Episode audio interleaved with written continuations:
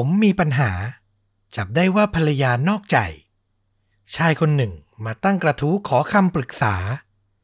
ความคิดเห็นหลั่งไหลมา ไม่มีใครรู้เลยว่า จุดสิ้นสุดของกระทู้คือความตาย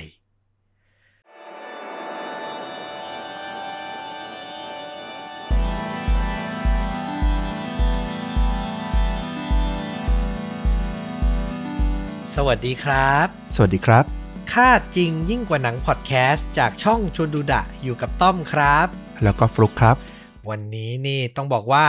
เตรียมใจกันให้ดีๆ อีกแล้วอื้อหือเกริ่นมาเช่นนี้ความรุนแรงระดับไหนครับเนี่ย ถ้าส่วนตัวผมผมคงต้องให้ไว้ที่ประมาณ 4 ถึง 4.5 ครับอืมคือมวลรวมทั้งหมดมันเจ็บปวดแล้วก็รุนแรงในความรู้สึกมาก ๆ ถ้าถามผมนะ จริงๆ คืออยากจะขอให้น้องๆ เยาวชนที่ต่ำกว่า 18 ปี ข้ามตอนนี้ไปเลยครับ โอ้โห เพราะว่ามันมีเรื่องราวความสัมพันธ์สามีภรรยาแบบ ไม่ค่อยจะดีนักอยู่ ผมรู้สึกว่าไม่อยากให้ฟังสักเท่าไหร่ เพราะฉะนั้นใครที่แบบอาจจะเปิดฟังกับลูกๆหลานๆอะไรอย่างเนี้ย ตอนนี้รบกวนฟังคนเดียวดีกว่า ขอเป็นผู้ใหญ่ที่มาฟังดีกว่านะครับ แต่ว่ามันมีประเด็นสิ่งที่ผมอยากจะบอกเล่าอยู่แหละ เลยเลือกเรื่องเนี้ย นำมาถ่ายทอดนะครับ เดี๋ยวฟังไปจะเข้าใจว่าทำไมถึงอยากเล่า อืม งั้นไปเลยดีกว่า ได้เลยครับ ก่อนจะเริ่มเรื่องเนี่ย ผมอยากจะแนะนำให้ฟลุกกับคุณผู้ฟังหลาย ๆ คน รู้จักกับเว็บไซต์ที่ชื่อว่า reddit ก่อนอืมผมน่าจะเคยเล่าไปหลายครั้งแล้วเนาะ แต่ขอสรุปรวบยอดอีกทีว่า reddit เนี่ยเป็นเว็บไซต์ชื่อดังของสหรัฐอเมริกาเนาะ ถ้าเปรียบเทียบกับในไทย สักประมาณ 5-10 ปีที่แล้วก็อาจจะพอเทียบกันได้กับพันทิป .com คือที่ต้องเทียบกับในอดีต เพราะว่าตอนนี้อาจจะไม่ได้รับความนิยมหรือคนเยอะเท่าเดิมแล้วอะเนาะแต่แต่ก่อนเนี่ย ถ้าอะไรที่มันดัง ๆ top hit ในโซเชียลเนี่ย เราก็ต้องไปพันทิปกันก่อนเลยอืมมีหลากหลายเรื่องราวทุกหมวดหมู่เลยเนาะที่มาพูดคุยถามปัญหากัน ก็ลักษณะของเว็บไซต์ก็คือจะให้ผู้คนเนี่ยไปโพสต์ เป็นกระทู้ ถามปัญหาขอคำปรึกษาทุกเรื่องทุกแนวเลย แล้วก็จะมีคนทั่วไปเนี่ยล็อกอินมาตอบให้ความเห็น ต้องบอกว่า reddit เนี่ยเป็นเว็บไซต์ที่ได้รับความนิยมอันดับ 6 ของสหรัฐเลยนะ แล้วก็เป็นอันดับที่ 18 ของโลก โอ้โห คือ traffic คือคนที่เข้าไปใช้ในงานเนี่ยมันเยอะมากอืม จริง ๆ ต้องบอกว่าไม่ใช่เว็บดังของอเมริกาอย่างเดียว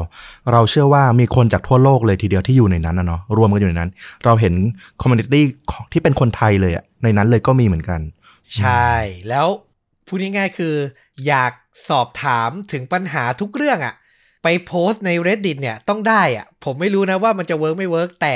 มันรวมคำตอบของทุกสิ่งอะอยู่ในนั้นอะเอออืมเรื่องราวที่จะเล่าในวันนี้ก็นำมาจากกระทู้หนึ่ง ซึ่งผมไปเช็คล่าสุดแล้วเหมือนเจ้าของเรื่องอะ่ะ เจ้าของกระทู้อะเขาจะลบสิ่งที่เขาโพสต์ไปแล้ว เหลือแต่คอมเมนต์มากถึง 226 คอมเมนต์ บอกให้รู้เลยว่ากระทู้นี้เคยพูดคุยแลกเปลี่ยนกันอย่างอุ่นหนาฝากข้างมาก่อนนะครับ แต่แน่นอนอะดิจิตอลฟุตพ i ิ n นอะ คือมันก็ไม่มีวันหายไปอะ มันก็มีคนเซฟเก็บไว้ แอบเข้าไปดูแบบเขาเรียกว่าอะไร ร่องรอยที่เหลืออยู่ได้อะเนาะ กระทู้พันทิปเก่าๆ 10 20 ปีที่แล้วทุกวันนี้ไปแอบส่องก็ยังเจออยู่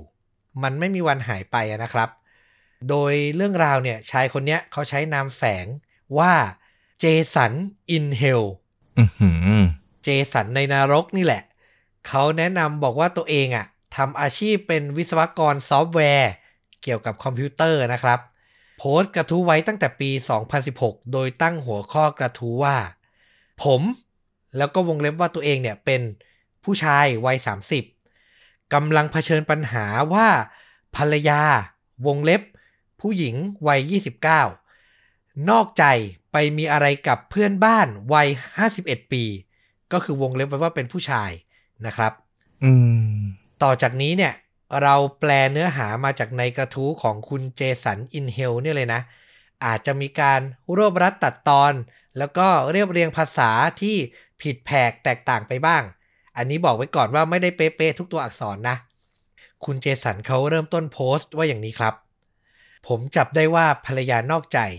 เมื่อประมาณหนึ่งปีที่แล้ว ทุกวันนี้อยู่กับเธอเพราะลูกเท่านั้น แล้วจะทำอย่างไรก็ไม่สามารถสลัดเรื่องพวกนี้ออกไปจากใจได้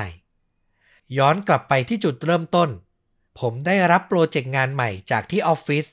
และต้องทำงานหนักขึ้น มากกว่า 60 ชั่วโมงต่อสัปดาห์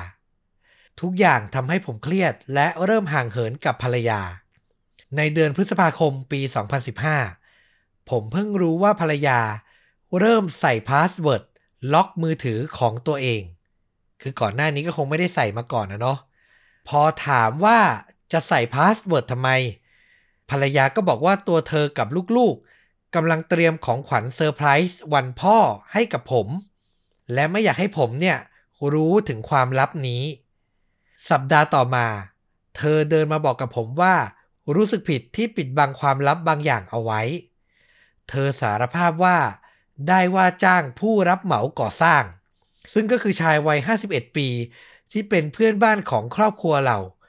ให้เขาเนี่ยเข้ามาต่อเติม สร้างส่วนของโฮมออฟฟิศไว้ที่บ้าน เป็นของขวัญวันพ่อให้กับผม อืม ที่ใช้ว่าเป็นของขวัญวันพ่อก็คือเหมือน เธอกับลูกๆอะเนาะรวมตัวกัน เพื่อจะเซอร์ไพรส์คุณพ่อว่าอย่างนั้นเถอะ ไอ้เรื่องราวในส่วนเนี้ยมันทำให้ผมหมายถึงคุณเจสันเนี่ยนะ รู้สึกแปลกใจ เพราะตลอด 6 ปีที่อยู่ด้วยกันมา เธอไม่เคยพูดว่า รู้สึกผิดกับสิ่งที่ทำใด ๆ เลยสักครั้ง คือมันเอะใจว่าเอ๊ะทำไมใช้คำนี้ใช้คำว่า guilty ใช้คำว่าตัวเองรู้สึกผิด ก็เป็นเซนส์ของสามีคนหนึ่งนะครับ เวลาผ่านไปโทรศัพท์ของเธอยังคงเปิดใช้รหัสผ่านอยู่เสมอ แล้วเธอก็เริ่มใช้มือถือบ่อยขึ้น และยิ้มกับตัวเองทุกครั้งที่ใช้มัน พอผมถามว่าเธอดูอะไรอยู่ เธอก็จะบอกว่าไม่มีอะไร แล้วก็จะวางมือถือก่อนจะพูดคุยเปลี่ยนเรื่อง เช้าวันหนึ่ง ผมรอจนเธอวางโทรศัพท์ แล้วเดินเข้าไปอาบน้ำ ผมรีบหยิบมือถือของเธอขึ้นมาดู ก่อนที่หน้าจอจะปิดและต้องใส่รหัสผ่านอีกครั้ง ผมกดเข้าไปดูข้อความ จนได้เจอสิ่งที่เธอส่งหาเพื่อนบ้าน ผู้รับเหมาว่า ตัวของฉันเคลือบไปด้วยน้ำตาล frosting คุณอยากมาเลียมันออกไปไหมอื้อหือไม่มีข้อความอื่นมากกว่านั้น ด้วยเหตุผลที่ผมมาสืบรู้ในภายหลังว่า เป็นเพราะเธอตั้งค่า ให้ข้อความมันลบเองอัตโนมัติ ทุกครั้งหลังจากส่งมันออกไป ผมไม่สบายใจมาก แต่ก็รู้ว่าภรรยามักชอบเล่นมุกตลกอะไร ที่ไม่ค่อยเข้าท่าและเกินเลยอยู่หลายครั้ง ผมได้แต่หวังว่ามันจะไม่มีอะไร และเธอคงจะไม่ทำร้ายผม เวลาผ่านไป เพื่อนบ้านผู้รับเหมา ก็เข้ามาใช้เวลาที่บ้านของเราบ่อยขึ้นทุกทีทุกที แต่ดูเหมือนโฮมออฟฟิศกลับจะเสร็จช้าลงเรื่อยๆ ผมเริ่มรู้สึกแล้วว่าทุกอย่างไม่ปกติ จึงพยายามตรวจดูว่าเธอใช้เวลาอยู่ที่ไหนในแต่ละวัน ผ่าน Google Timeline แล้วก็ได้รู้เป็นครั้งแรกว่า เธอปิด GPS บนมือถือเอาไว้แล้ว อืม คือต้องอย่าลืมว่าคุณเจสันเนี่ยเขาเป็นวิศวกรคอมพิวเตอร์ ความรู้เรื่องมือถือเรื่องโปรแกรมเนี่ยเขาเต็มเปี่ยม เขาเข้าไปตรวจสอบมือถือภรรยาแล้วก็รู้ว่า คือข้อมูลใน Google Timeline มันไม่อัปเดตเลยอะ่ะก็แสดงว่าเธอปิด GPS ไปแล้ว คุณเจสันก็เล่าต่อว่าจากเดือนพฤษภาคม 2015 ผ่านมาจนถึงเดือนกรกฎาคม ความกังวล ก็ทำให้ผมตัดสินใจทำบางอย่าง ผมอ้างกับเธอว่า อยากจะติดตั้งโปรแกรมแอนตี้ไวรัสตัวใหม่ไว้บนมือถือของเธอ เธอก็ยอมปลดล็อกโทรศัพท์ให้ และในวินาทีนั้น ผมก็แอบเปิดระบบ GPS รวมถึงตั้งค่าแบ็กอัพข้อความ ให้ส่งจากเครื่องของเธอ มาเก็บไว้ที่คอมพิวเตอร์ และโทรศัพท์มือถือส่วนตัวของผมด้วย วันต่อมา แม่ของผมอยากใช้เวลาอยู่กับหลานๆ ภรรยาของผมจึงขับรถไปส่งลูกๆ ให้อยู่กับคุณย่า ต่อจากนั้นเธอก็เลยมีเวลาว่างเป็นการส่วนตัว ผมแอบดูพฤติกรรมของเธอจากที่ทำงานคราวนี้คือสอดส่องทั้งข้อความทั้ง GPS ได้หมดแล้วนะครับ เจสันเล่าต่อว่า เขาเห็นว่าเธอใช้เวลาทั้งวัน พยายามจะนัดพบกับเพื่อนบ้านชายวัย 51 ปีคนนั้น แต่สุดท้ายก็ไม่สำเร็จ เพราะเขาบอกว่าติดงานที่ไซต์ก่อสร้างอื่นอยู่ คืนนั้นลูกๆของเรากลับมาจากบ้านคุณย่า เพราะเรามีนัดรับประทานอาหารเย็นกับเพื่อนบ้าน รวมถึงแฟนสาวและลูกชายของเขาอืมคือตัวเองก็มีแฟนมีลูกชายอยู่แล้วนะ แต่เขาใช้คำว่า girlfriend น่าจะเป็นแฟนสาวคนใหม่ไม่ได้เป็นแม่ของลูกอะนะภรรยาผมกับแฟนสาวของเพื่อนบ้าน ใช้เวลาดื่ม หัวเราะ และเล่าเรื่องตลกด้วยกันอย่างมีความสุข แฟนสาวของเพื่อนบ้านพูดขึ้นมาว่าอยากดูหนัง ผมเลยบอกให้ภรรยาผมไปกับเธอ และทิ้งลูกๆไว้ ให้ผมกับเพื่อนบ้านชายช่วยกันดูแล ลูกชายของผมกับของเพื่อนบ้าน ใช้เวลาเล่นเกมอยู่ด้วยกันในห้องนอน พวกเขาสนิทกันมาก ในขณะที่ผมกับเพื่อนบ้านที่ผมสงสัยว่าอาจจะเป็นชู้รักของภรรยา นั่งคุยกันอยู่ที่โซฟาในห้องนั่งเล่น ช่วงเวลานั้นเองที่ผมเห็นว่า ภรรยาส่งข้อความมาหาเขา ผมย้ำอีกครั้งนะครับว่า จากนี้ไปมีเนื้อหาที่ไม่เหมาะกับเด็กๆเลยอืมย้ำอีกทีว่าไม่เหมาะกับเยาวชนด้วยประการทั้งปวงนะครับ ภรรยาผมส่งข้อความมาบอกเขาว่า อยากจะร่วมรักในท่าไหนแบบไหน ซึ่งตัวเขาก็ส่งข้อความตอบกลับไปด้วยรายละเอียด ที่ไม่แพ้กันอืมคือคุณนึกภาพ สามีคนหนึ่งที่ต้องมาทนอ่านข้อความพวกนี้อะโดยชายชู้นั่งอยู่ตรงข้ามอะอือหือมันจะเจ็บปวดขนาดไหน ภรรยาผมบอกให้เพื่อนบ้านชู้รักของเธอเนี่ย เปิดดู Snapchat ก็เป็นแอปโซเชียลมีเดียลงรูปภาพแอปหนึ่งอะเนาะซึ่งผมหมายถึงตัวเจสันเนี่ย ก็ได้รับภาพนั้นในวินาทีเดียวกัน มันเป็นภาพของเธอกำลังโชว์การกระทำบางอย่าง ภายในห้องน้ำให้เขาดู คือเลด X อะพูดง่ายๆ น่าจะพอนึกออกนะครับ ผมขอละไว้เท่านี้ละกันอืมพวกเขาส่งข้อความคุยกันต่อ เพื่อนัดแนะเวลาที่จะได้พบเจอกัน จนได้ข้อสรุปว่า จะแอบเจอกันวันจันทร์ในช่วงเช้า หลังผมออกไปทำงานแล้ว ในสมองของผมวางแผนว่าจะแกล้งออกไปทำงาน แล้วแอบกลับมาจับพวกเขาให้ได้ แบบคาหนังคาเขา แต่สิ่งที่เกิดขึ้นคือช่วงเวลาต่อมา เขาทั้งคู่ต่างไม่ยอมหยุดที่จะส่งข้อความหากัน พวกเขาพร่ำบอกว่ารักกันมากแค่ไหน ผมทำได้แค่พยายามสงบนิ่ง ไม่พุ่งตัวข้ามโซฟาไปต่อยเพื่อนบ้านที่นั่งอยู่ตรงข้ามกับตัวผม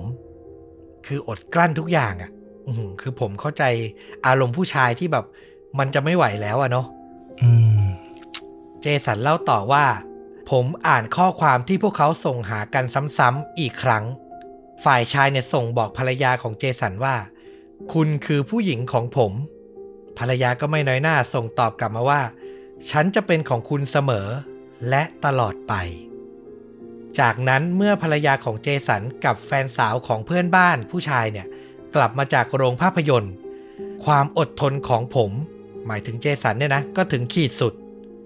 ผมบอกให้ทุกคนนั่งลง บอกให้ลูกๆอยู่ในห้องนอนและปิดประตู จากนั้นผมเดินกลับมาที่ห้องนั่งเล่น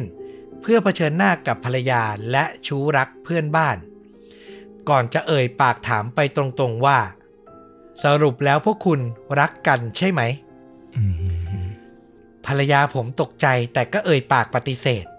แฟนสาวของเพื่อนบ้าน เริ่มทุบตีเขาอย่างไม่ยัง้ง ผมถามภรรยาว่าได้ส่งข้อความหาเขาไหม เธอปฏิเสธ ผมเลยโชว์ข้อความที่เก็บไว้ให้เธอดูทำให้เธอต้องยอมรับแบบไม่เต็มใจ พร้อมกับยืนยันว่านี่เป็นครั้งแรกที่การพูดคุยอะมันไปไกลถึงขั้นนี้ ผมถามต่อว่าได้ส่งรูปภาพให้เขาไหม เธอก็ปฏิเสธ สุดท้ายพอผมโชว์รูปภาพที่ได้รับให้เธอดู เธอก็ตอบแบบเดิม มันเป็นครั้งแรกที่เธอทำแบบนี้ ที่เธอส่งรูปภาพแบบนี้ ผมถามกลับไปตรงๆ เป็นครั้งสุดท้ายว่า คุณมีอะไรกับเขาหรือยัง เธอตอบปฏิเสธอีกครั้ง และครั้งเนี้ยมันเป็นเพราะผมอะอดทนไม่มากพอ คือทนไม่ไหว เปิดเผยว่ารู้ความลับไปซะก่อนทำให้ไม่มีหลักฐานที่สามารถยืนยันได้ว่า ภรรยาของตัวเองโกหก สุดท้ายมันก็เลยคาราคาซังอยู่อย่างนั้นครับ เจสันเล่าต่อ ผมบอกกับภรรยาว่าจะเลิกกับเธอ เธอขู่ว่าถ้าทำอย่างนั้น จะทำทุกทางเพื่อไม่ให้ผมได้เจอลูกอีก เธอวางแผนจะใช้ข้อมูลส่วนตัว ที่เธอรู้มาว่า ผมเคยพยายามจะฆ่าตัวตาย ตอนเรียนชั้นมัธยม จะนำข้อมูลเนี้ยมาเปิดเผย เพื่อให้ผมไม่สามารถ จะดูแลลูกๆได้อีกต่อไป เหมือนกับว่าถ้าต้องต่อสู้กันไปถึงชั้นศาลน่ะ ก็จะนำข้อมูลเนี้ยมาเปิดเผยอะว่าอย่างนั้นเถอะอืมเธอย้ำอีกว่าทั้งหมดเป็นเพราะผมที่เอาแต่เครียดอยู่กับงาน เธอจึงต้องไปสารสัมพันธ์กับคนอื่น ถึงตรงเนี้ย แฟนสาวของเพื่อนบ้านชายเนี่ย พยายามปกป้องทั้งคู่ บอกกับผมว่า หมายถึงบอกกับตัวเจสันนะนะว่า ในเมื่อพวกเขาอะยังไม่เกินเลยถึงขั้นมีอะไรกัน ก็อย่าให้สิ่งเนี้ยมันมาทำลายชีวิตคู่ที่สุดแสนจะเพอร์เฟกของคุณเลย อันนี้คือสิ่งที่แฟนสาวเพื่อนบ้านพูดนะเนาะจากนั้นเมื่อครอบครัวเพื่อนบ้านกลับไป ผมใช้เวลาทั้งคืนทะเลาะกกับภรรยา สุดท้ายมันจบลงตรงที่เราแยกกันนอนคนละเตียง และไม่มีปัญหาไหนถูกแก้ไขได้เลย สุดสัปดาห์นั้น เราตัดสินใจร่วมกันว่าจะลองแยกกันอยู่ชั่วคราว เพื่อใช้เวลาคิดว่าเราต้องการอะไรกันแน่ ผมจะอยู่ที่บ้านหลังนี้ ส่วนเธอจะพาลูกๆ ไปอยู่ที่บ้านแม่ของเธอ ต่อมาเช้าวันจันทร์ผมออกไปทำงาน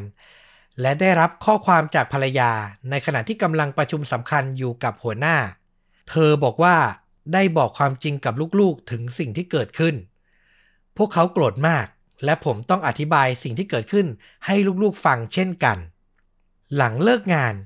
ผมกลับบ้านไปเจอลูกยืนร้องไห้ ให้ข้อมูลเพิ่มเติมตรงนี้นิดนึง เจสันกับภรรยาเนี่ยมีลูกร่วมกันสองคน คนโตเนี่ยชื่อว่าน้องไทเลอร์เป็นผู้ชายวัยเจ็ดขวบ ส่วนลูกสาวคนเล็กชื่อชาลี อายุสามขวบเท่านั้นเองครับ คือยังเด็กอยู่มากทั้งคู่อืมลูกสาวพูดกับผมว่าหมามีเนี่ย จะย้ายออกจากบ้าน เพราะแดดดีอะโกรธ โมโหแม่ คือแม่พูดว่าอย่างนั้น ส่วนลูกชายอะบอกว่า อยากอยู่กับพ่อนะ แต่แม่ของเขาอะยืนยันว่าไม่ได้ และนั่นทำให้เขาอะกังวลว่าถ้าสุดท้ายแล้วเขาต้องย้ายออกไปพร้อมกับแม่ ต่อไปในอนาคตอะพ่อจะโมโหโกรธเขาไปด้วย คือพูดง่ายๆตอนนี้มันเหมือนภรรยาเนี่ยนำลูกมาเป็นตัวประกันน่ะ อืม ทั้งลูกสาวลูกชายต่างร้องไห้ไม่หยุด วินาทีนั้นเองที่ผมคิดได้ว่าถ้าผมทิ้งภรรยาไป เธอก็คงจะพาลูกๆ ลงนรกไปกับเธอด้วย อันนี้คือคำที่เขาใช้เลยนะ ผมพยายามเก็บความรู้สึกที่มี และเอ่ยปากขอร้อง ให้เธออยู่กับผมต่อไป เธอตอบตกลงแต่ยื่นเงื่อนไข ให้ผมต้องไปขอโทษเพื่อนบ้านซะก่อนหืม เพราะลูกชายของเราทั้งคู่ทั้งสองครอบครัวเนี่ยสนิทกัน และพวกเขาอะยังต้องใช้เวลาร่วมกับครอบครัวของเราอีกมาก ผมเกลียดทุกสิ่งที่เกิดขึ้น แต่สุดท้ายก็ตัดสินใจยอมทำครอบครัวของเพื่อนบ้าน มาใช้เวลาจัดงานวันเกิดให้ลูกๆ จัดงานปาร์ตี้ในวันหยุดสุดสัปดาห์ ร่วมกับครอบครัวของเราอีกหลายครั้ง ผมได้แต่คิดว่า ต้องทน ทุกอย่างทำเพื่อลูก เวลาผ่านไปเกือบปี วนกลับมาใกล้วันพ่ออีกครั้ง ผมอยู่กับความกังวลว่าเธอจะแอบไปมีใครตลอดเวลา จนวันหนึ่งจับได้ว่า เธอส่งรูปถ่ายส่วนตัวไปให้เพื่อนบ้านคนเดิมอีกครั้ง พอผมเอ่ยปากถาม เธอก็อ้างว่ามันเป็นความผิดพลาด เธอตั้งใจจะส่งรูปรูปนั้นน่ะให้กับผม แน่นอนว่าผมไม่เชื่อแม้แต่น้อย แต่ก็ทำได้แค่ปล่อยให้มันผ่านเลยไป จากวันนั้นผ่านมาแล้ว4เดือน ผมก็ยังคงหยุดคิดเรื่องนี้ไม่ได้ สมองของผมที่เคยใช้แก้ปัญหาเกี่ยวกับโปรแกรมคอมพิวเตอร์ ถูกใช้คิดแต่เรื่องภรรยาและชู้รัก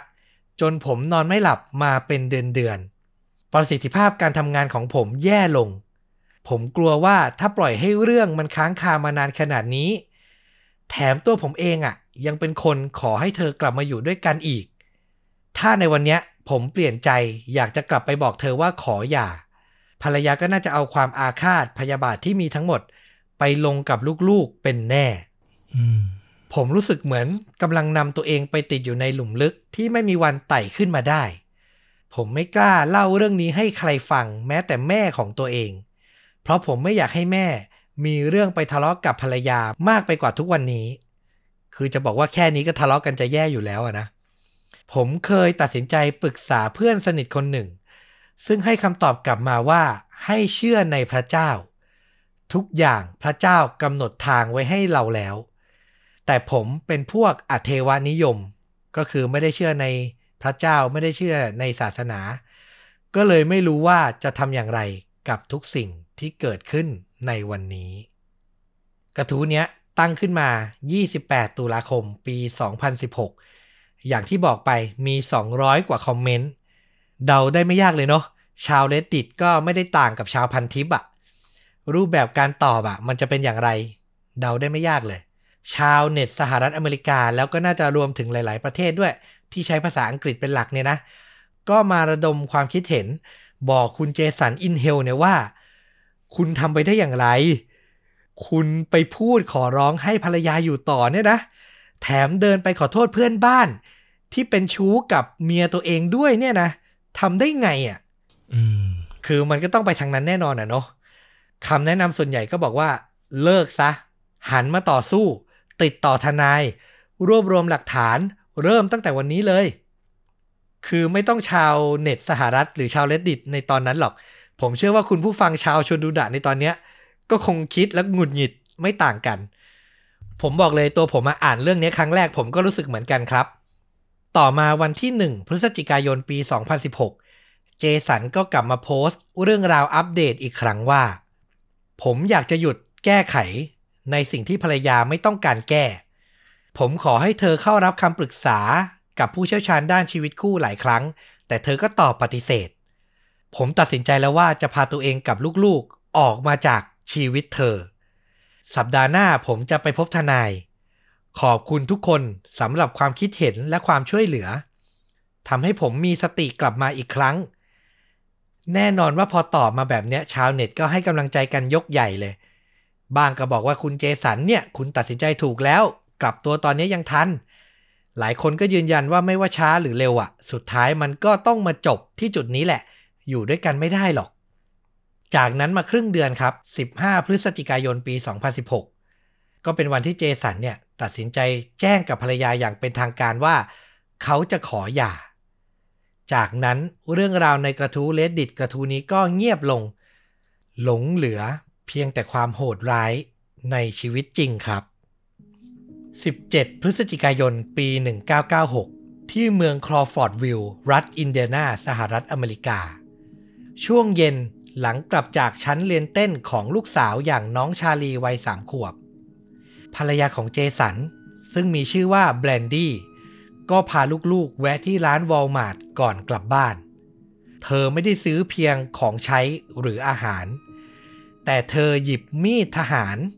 ภาษาอังกฤษใช้คำว่า combat knife มาด้วยเลยนะครับ พอกลับถึงบ้าน เธอตัดสินใจซ่อนมีดไว้ในห้องของลูกชายอย่างไทเลอร์ ก่อนจะเดินออกมาเจอสามี ก็คือเจสันเนี่ยแหละนะ แล้วก็บอกกับเขาว่า ถ้าอยากนอนที่โซฟาก็ได้นะ คือตอนนั้นก็เหมือนต่างคนต่างแยกเตียงกันอยู่แล้วล่ะ แต่เจสันเนี่ยตอบปฏิเสธ คือตอนนั้นมันขอหย่าไปแล้วแล้วก็คงหน้าก็คงยังไม่อยากมองอะ่ะ เขาก็บอกว่าเขาขอไปนอนที่ห้องใต้ดินดีกว่า คือไปอยู่ให้ไกลที่สุดอะ แล้วระหว่างที่เจสันหลับอยู่ แบรนดี้ก็ลุกจากเตียง เดินไปบอกลูกชายอย่างไทเลอร์วัยเจ็ดขวบ ให้เข้าไปอยู่ในห้องนอนของน้องสาว อย่างชาลีวัยสามขวบ โดยผู้เป็นแม่เนี่ยอ้างว่าคืนนี้สามแม่ลูกจะนอนรวมกันที่นี่ จากนั้นแบรนดี้ก็ใช้มีดที่เตรียมไว้ แทงเข้าไปที่คอของลูกชาย ตามด้วยแทงเข้าไปที่คอของลูกสาว ก่อนจะปิดท้ายด้วยการนำมีดมาปาดคอตัวเองอีกครั้งหนึ่งอืมไทเลอร์และชาลีเสียชีวิตทันที ส่วนผู้เป็นแม่อย่างแบรนดี้ได้รับบาดเจ็บ แต่ไม่อันตรายถึงชีวิตครับ หลังจากนั้นเธอโทรศัพท์ กดนายวันวัน911 แจ้งความด้วยน้ำเสียงนิ่ง ๆ ว่า เธอแทงลูกตัวเองไปแล้ว เพราะสามีบอกว่าเขาจะพาลูกๆไปจากชีวิตของเธอ นอกจากนี้เธอยังบอกเจ้าหน้าที่ว่า เธอกินยาที่เรียกกันว่าเบนาดริลเข้าไป ยาในกลุ่มนี้มันจะผ่านเข้าไปสู่สมองไปกดระบบประสาททำให้ผู้ใช้ยามีอาการง่วงซึม สลึมสลือ มันเป็นยาใช้รักษาอาการภูมิแพ้หรือไข้หวัดอะนะอืมคือเธอน่าจะกินเข้าไปเยอะ เสียงอะ่ะ มันมีเสียงจริงนะ ที่บันทึกไว้แล้วก็มีใน YouTube ด้วย เดี๋ยวเราจะแปะไว้ที่ท็อปคอมเมนต์ใน YouTube ใครที่อยากฟังนะอืมคือเราฟังแล้วเจ็บปวดมาก มันมันเฉยชา มันไม่รู้สึกอะไร มันไม่ร้องไห้ มันไม่อะไรเลย ฟลุกมันแน่นิ่ง มันนิ่งมากๆ เราไม่รู้ว่าเป็นเพราะฤทธิ์ยาหรือเปล่า แต่เธอเพิ่งแทงคอลูกตัวเองสองคนไปอะแล้วเธอโทรไปพูดได้แบบหน้าตาเฉยมากๆ โอ้โห มันโหดร้ายจริง ๆ สุดท้ายตำรวจก็ถามตัวแบรนดี้นี่ยว่าสามีของเธอเป็นอย่างไรบ้าง แบรนดี้ก็บอกว่าเธอไม่รู้หรอก เพราะเขานอนอยู่ชั้นใต้ดิน เธอบอกปิดท้ายว่าต้องวางสายแล้ว เพราะกินยาเข้าไปเยอะ จะไม่ไหวละ จะหมดสติแล้วว่าอย่างนั้นเถอะ เธอต้องไปพักก่อน เธอบอกเจ้าหน้าที่ว่าแม่ของเธอกำลังจะมาที่บ้าน โดยที่ไม่รู้เลยว่า เธอเพิ่งฆ่าลูกของตัวเองไป สุดท้ายจริง ๆ ครับ หลังวางสาย แบรนดี้ได้ยินเสียงกรีดร้องของเจสันผู้เป็นพ่อ เพราะเขาว่าเดินขึ้นมาจากชั้นใต้ดิน แล้วมาพบศพลูกๆทั้งสองคนแล้ว แบรนดี้ค่อยๆเดินไปหาสามีและพูดกับเขาว่า ตอนนี้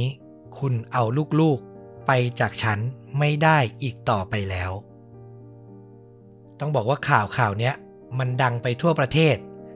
ช่วงแรกชาวเน็ตบน reddit ก็ได้แต่ตั้งข้อสงสัยและกังวลว่า ข่าวแม่ฆ่าลูกข่าวนี้เนี่ย พ่อของเด็กในข่าวอะชื่อว่าเจสันวอลลี่ แล้วในกระทู้อะชื่อคือเจสันอินเฮลคือไม่รู้ว่าเป็นคนเดียวกันที่มาตั้งกระทู้หรือเปล่า ก็ได้แต่ตั้งข้อสังเกตกันไป จนในที่สุดเรื่องราวก็มาเฉลย วันที่ 21 พฤศจิกายน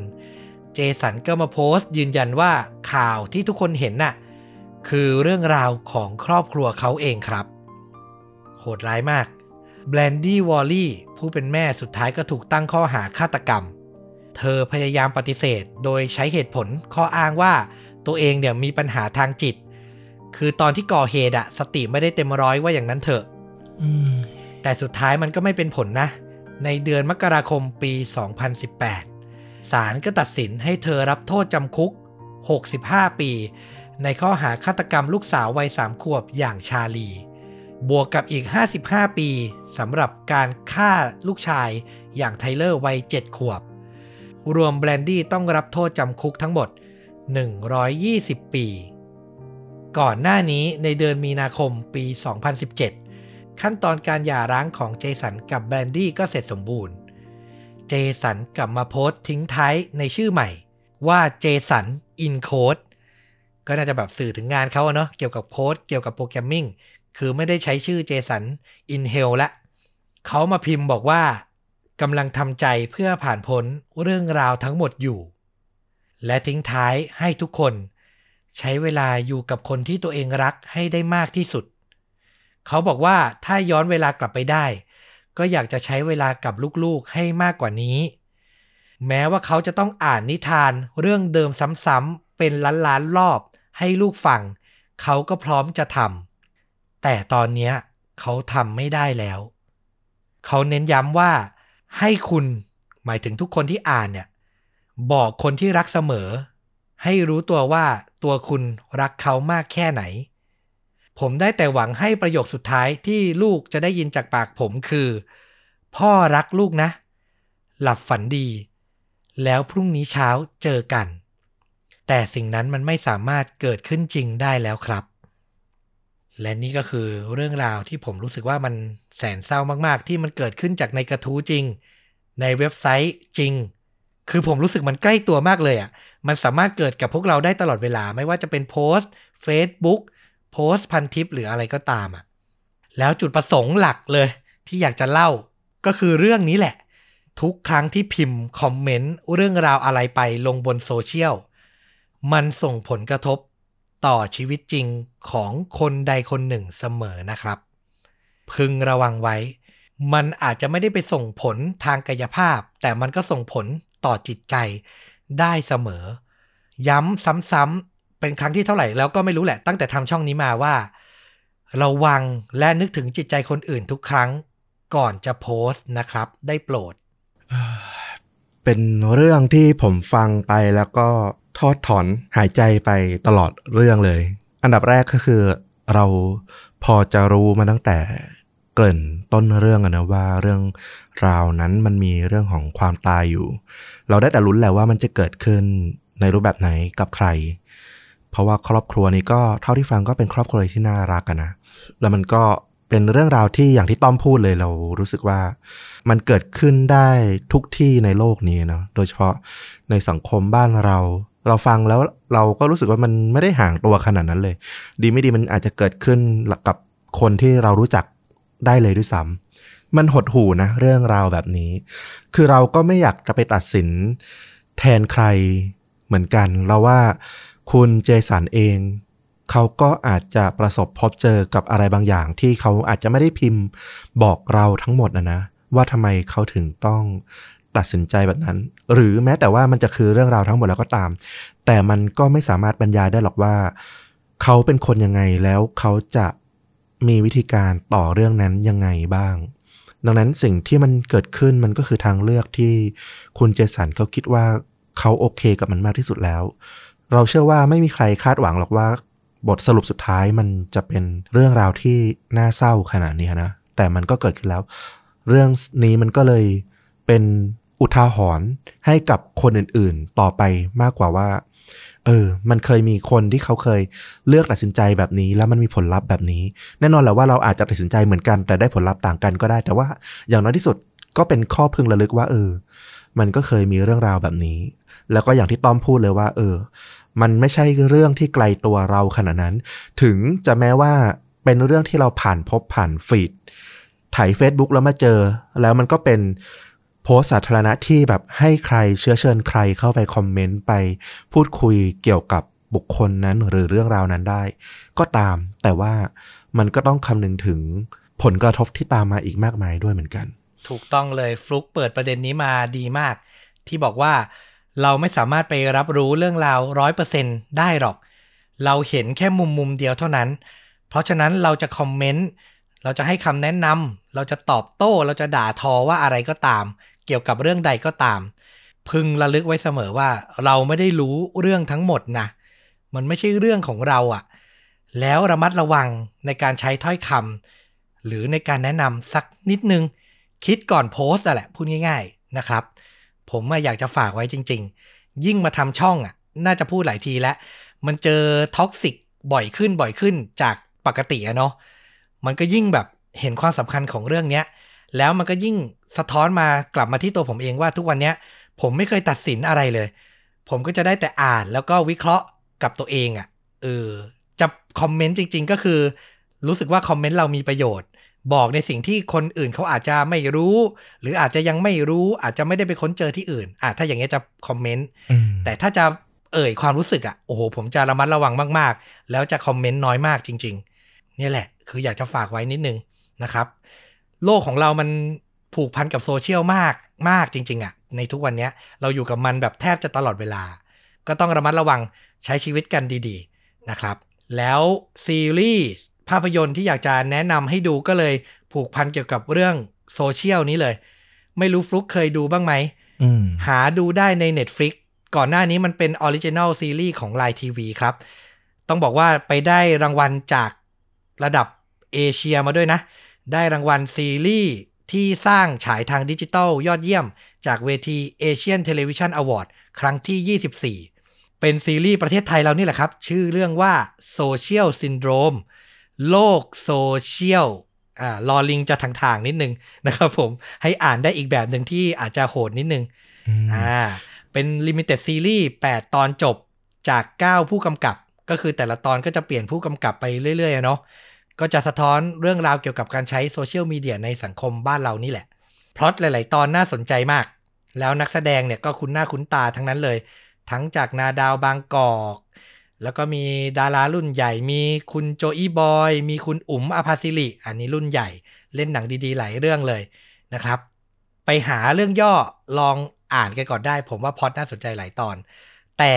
จุดอ่อนของมันก็นิดนึงคือ พอมันเป็น 8 ตอนแล้วก็ผู้กำกับเปลี่ยนทุกตอนอะเขาเรียกว่าอะไรคุณภาพมันจะขึ้นลงนิดนึงอ่าอารมณ์เหมือนกับเรื่องเด็กใหม่อะแนนโนอะน้องแนนโนก็จะเป็นเหมือนกัน แต่ละตอนมันก็จะเปลี่ยนรสชาติไปอะเออเพราะฉะนั้นเราชอบตอนหนึ่งก็ไม่ได้หมายความว่าเราจะชอบตอนที่เหลืออะไรเงี้ยแต่ถ้าใครแบบชอบดูหลาย ๆ สไตล์ ชอบวิเคราะห์นะโอ้เรื่องนี้ work ภาพสวยด้วย เพราะว่าคนที่ทำเนี่ยเขามาจากไอ้บริษัทภาพดีทวีสุขก็อยู่ในเครือ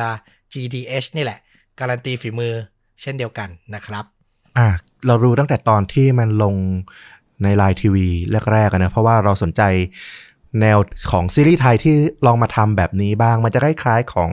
พวก Black Miller นะของฝรั่งอะไรอย่างเงี้ยที่มันจะแต่ละตอนจบในตัว แล้วก็จะมีเรื่องราวที่มันดักดักผสมอยู่ในนั้นหลายเรื่องให้เข้าคิดหลายเรื่องก็กระตุกให้รู้สึกว่าเออ มันมีแง่มุมต่างๆ ที่น่าสนใจเกี่ยวกับโซเชียลมีเดีย เออเราก็สนุกกับเรื่องนี้พอสมควรนะ ก็อย่างที่ต้อมบอกแหล้ว มันก็มีบางตอนที่คุณภาพดีเลยทีเดียว น่าประทับใจแล้วก็บางตอนที่เราเราอาจจะรู้สึกว่าเราอินกับมันได้น้อยสักหน่อยหนึ่งโอเค ก็การันตีนะครับ เป็นซีรีส์ที่ไม่เสียเวลาดู แล้วผมรู้สึกว่าแหมมันควรจะได้รับกระแสตอบรับดีกว่านี้สักนิดนึง แต่มองอีกด้านหนึ่งมันก็เป็นสไตล์เหมือนแบบเขาพยายามลองของใหม่เหมือนกันนะเนาะเออคือไม่ได้แบบเปิดหน้ามาแบบขายได้แน่ ๆ อะไรอย่างเงี้ย พยายามเล่นท่ายากขึ้นมาอีกขั้นหนึ่ง ก็น่าสนใจแล้วก็หารับชมได้ง่ายด้วยใน Netflix นะครับ ใครสนใจก็ลองรับชมดู เอาล่ะ ผมแวะขอบคุณคุณผู้ฟังหลาย ๆ ท่านนิดนึง ช่วงนี้จะมีคนแบบว่าตามเพจต่างๆ ที่มีผู้ติดตามเยอะ ๆ อะสองสามแสนท่าน มีเพจหนึ่งเนี่ยผมเพิ่งเห็นก่อนหน้าอัดนี้เลย เขาพิมพ์ถามแฟนเพจเขาว่า มีพอดแคสต์ไหนอยากจะแนะนำไหม แล้วก็มีแฟนคลับชาวชนดูดะไปแบบแท็กชนดูดะหลายท่านเลย ไปพิมพ์บอกแนะนำก่อนหน้านี้ในทวิตเตอร์ก็มีคนไปพิมพ์ประมาณเนี้ยมาเยอะแล้วนะครับผม แล้วมีโพสต์หนึ่งของ Netflix ถามว่าอยากให้ Netflix ร่วมงานกับยูทูบเบอร์คนไหนอีก ผมก็ไปเห็นนะ ว่ามีคนไปพิมพ์ชวนดูดะสี่ห้าคนนะฟลุก โอ้โห น่าดีใจนะ ที่แบบเออ คือเวลาตอบอะไรแบบเนี้ย บางทีเราก็นึกยากเหมือนกันนะว่าแบบอะไรที่มันชอบที่สุดเหมือนอย่างเวลาถามว่าหนังหรือซีรีส์อะไรที่เราชอบมากที่สุดมันตอบยาก แต่อันเนี้ยเขานึกถึงช่องเราเป็นช่องแรกทั้งทั้งที่มีหลาย ๆ ช่องมากมายในนั้นะใน YouTube โอ้โห ขอบคุณมากจริง ๆ ดีใจมากๆครับ ขอบคุณมากจริง ๆ ใช่แล้วมันเหมือนแบบชอบแล้วอยากจะสนับสนุนให้คนอื่นมาฟังต่ออย่างเงี้ยการทำแบบนี้มันเป็นกำลังใจแล้วมันแบบส่งผลจริง ๆ นะ ทำให้เราแบบได้รับความรู้จักมากขึ้นน่ะขอบพระคุณทุกคนมากเลยนะครับผมที่สนับสนุนกัน แล้วก็กลับมาพบต้อมกับฟลุกได้ใหม่ใน episode ต่อๆไป ก็จะพยายามหาเรื่องราวที่น่าสนใจมาเล่าไปตลอดนะครับ วันนี้ลาไปเพียงเท่านี้ สวัสดีครับ สวัสดีครับ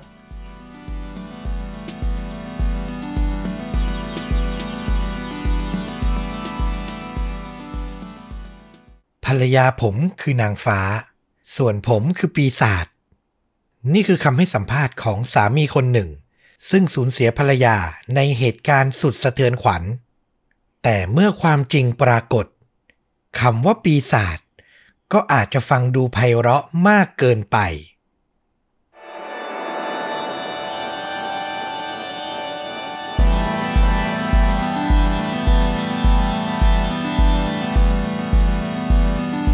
สวัสดีครับ สวัสดีครับค่าจริงยิ่งกว่าหนังพอดแคสต์จากช่องชวนดูดะนะครับผมอยู่กับต้อมครับ แล้วก็ฟลุกครับ วันนี้นี่เป็นเรื่องราวจากทางฝั่งต้อม ต้องบอกว่ามาใกล้ๆประเทศไทยบ้าง มากันที่สิงคโปร์โอ้โหมีหนึ่งคดีฆาตกรรมที่ผมรู้สึกว่ารายละเอียดขั้นตอนในการก่อเหตุมันอาจจะไม่ได้รุนแรงอะไร แต่พอเฉลยปมทั้งหมดออกมา มันมีความน่ากลัวและน่าสนใจอยู่มาก ๆ เลย อยากจะมาถกกับฟลุกและคุณผู้ฟังเหมือนเดิมเลยอืมลองฟังกันดู พาทุกคนเนี่ยย้อนกลับไปในปี 2001 นะ วันที่ 14 พฤษภาคมที่ประเทศสิงคโปร์ครับ คืนนั้นเวลาประมาณ 5 ทุ่ม ณ บริเวณสนามเด็กเล่นใต้แฟลตแห่งหนึ่ง มีหญิงสาววัย 30 ปี ชื่อว่า แอนนี่เหลียง พร้อมลูกสาววัยสี่ขวบ ทั้งคู่เนี่ยเดินลงมาจากแฟลตเพื่อมาเจอกับชายวัย 34 ที่มีชื่อว่าแอนโทนีเลอร์ผมไม่แน่ใจนะว่าออกเสียงถูกต้องไหม แต่พยายามลองเช็คแล้วเขาก็จะเรียกกันว่าแอนโทนีเลอร์หรืออาจจะเลอร์หรืออาจจะเหลออันนี้ไม่ชัวร์นะครับอืมถ้าผิดต้องขออภัย แต่ขออนุญาตเรียกว่าเลอแล้วกัน ซึ่งเขาก็ไม่ใช่ใครอื่น แต่คือพ่อของเด็กหญิง และเป็นสามีของแอนนี่นั่นเอง แต่ที่ต้องมานัดเจออย่างเนี้ย เพราะทั้งคู่อยู่ในระหว่างที่แยกกันอยู่กำลังทำเรื่องหย่าร้างกันอื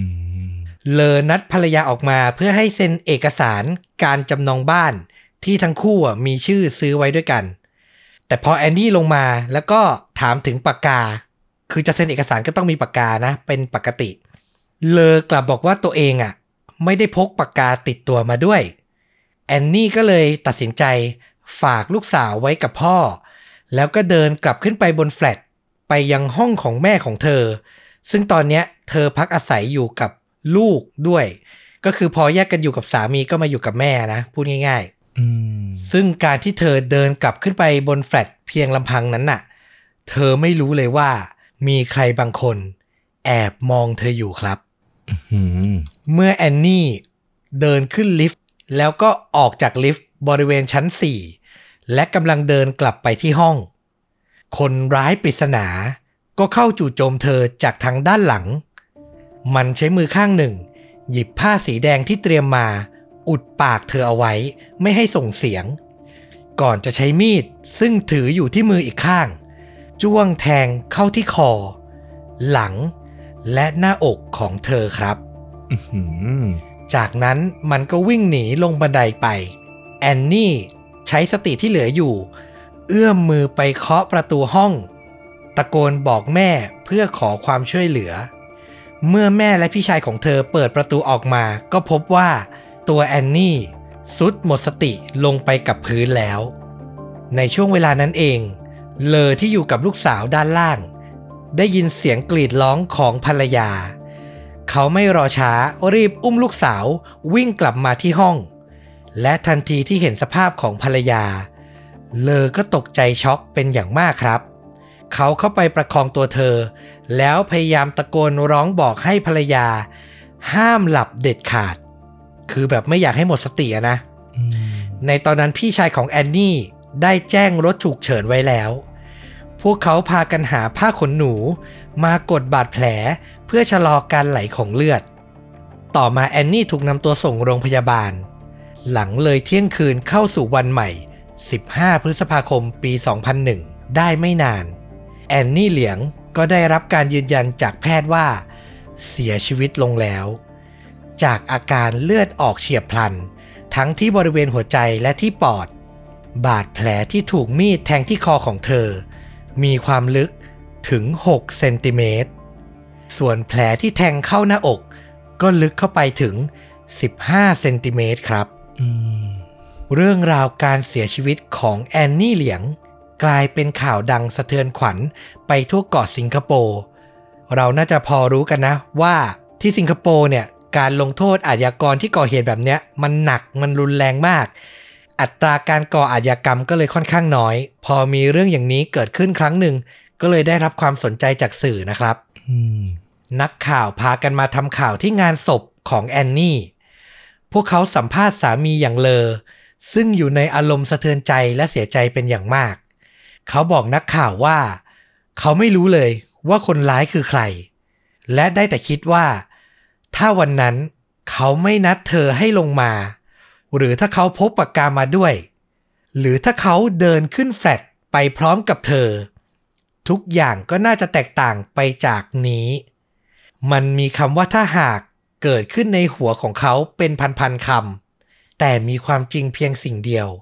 คือภรรยาของเขาจากโลกนี้ไปแล้วอืมเธอเป็นทุกอย่างที่ผมไม่สามารถเป็นได้ เธอคือนางฟ้า ส่วนผมคือปีศาจ นี่คือสิ่งที่แอนโทนีเลอบอกกับนักข่าวนะ สงสัยไหมว่าทำไมเขาถึงพูดอย่างนั้น บอกว่าตัวเองเป็นปีศาจอะอืม เราย้อนไปดูชีวิตรักของทั้งคู่กันสักหน่อย จะได้เข้าใจมากขึ้น แอนโทนีเลอร์กับแอนนี่เหลียง เจอกันตั้งแต่ยังเป็นวัยรุ่นที่โบสถ์แห่งหนึ่ง ก็คือนับถือศาสนาคริสต์ทั้งคู่ ตอนนั้นเลออายุ 19 ส่วนแอนนี่อายุเพียง 15 ปีเท่านั้น พวกเขาคบหากันค่อนข้างนาน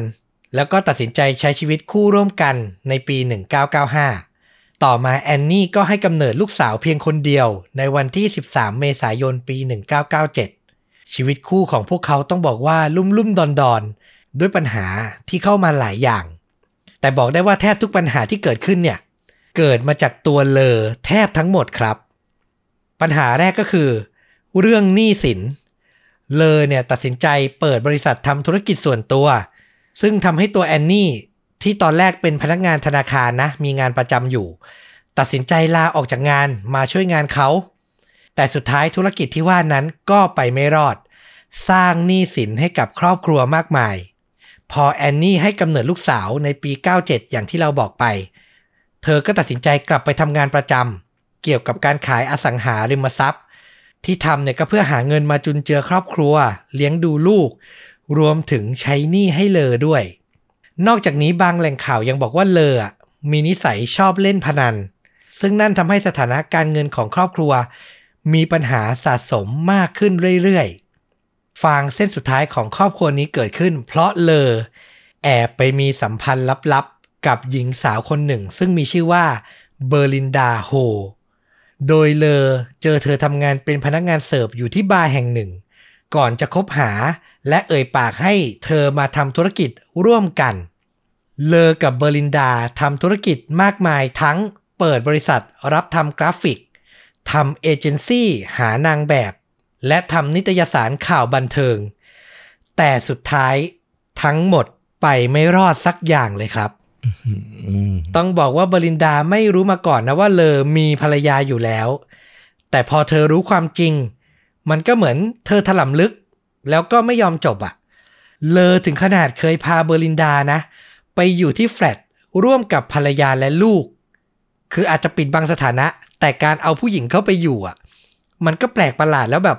สุดท้ายมันก็จับได้ไม่ยากนะแล้วคือตอนนี้เบอร์ลินดาก็คือแบบยอมรับสภาพยอมเป็นแบบคนที่สองอยู่ในครอบครัวอย่างเงี้ยเหรอ ประมาณนั้นอื้อหือแต่สุดท้ายอย่างที่บอกไปความลับมันไม่มีในโลกหรอก อย่างนี้ยมันยิ่งจับง่าย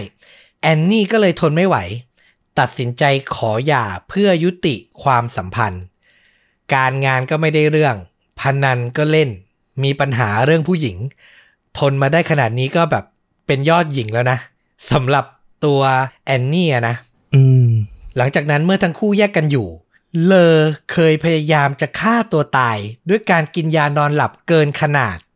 แต่เขาก็รอดมาได้ สุดท้ายแล้วก็เป็นแอนนี่นี่แหละที่ใจอ่อนเข้าไปคอยดูแล และทำให้เลอมีความหวังว่าอาจจะได้กลับมาคืนดี มีชีวิตครอบครัวร่วมกันอีกครั้ง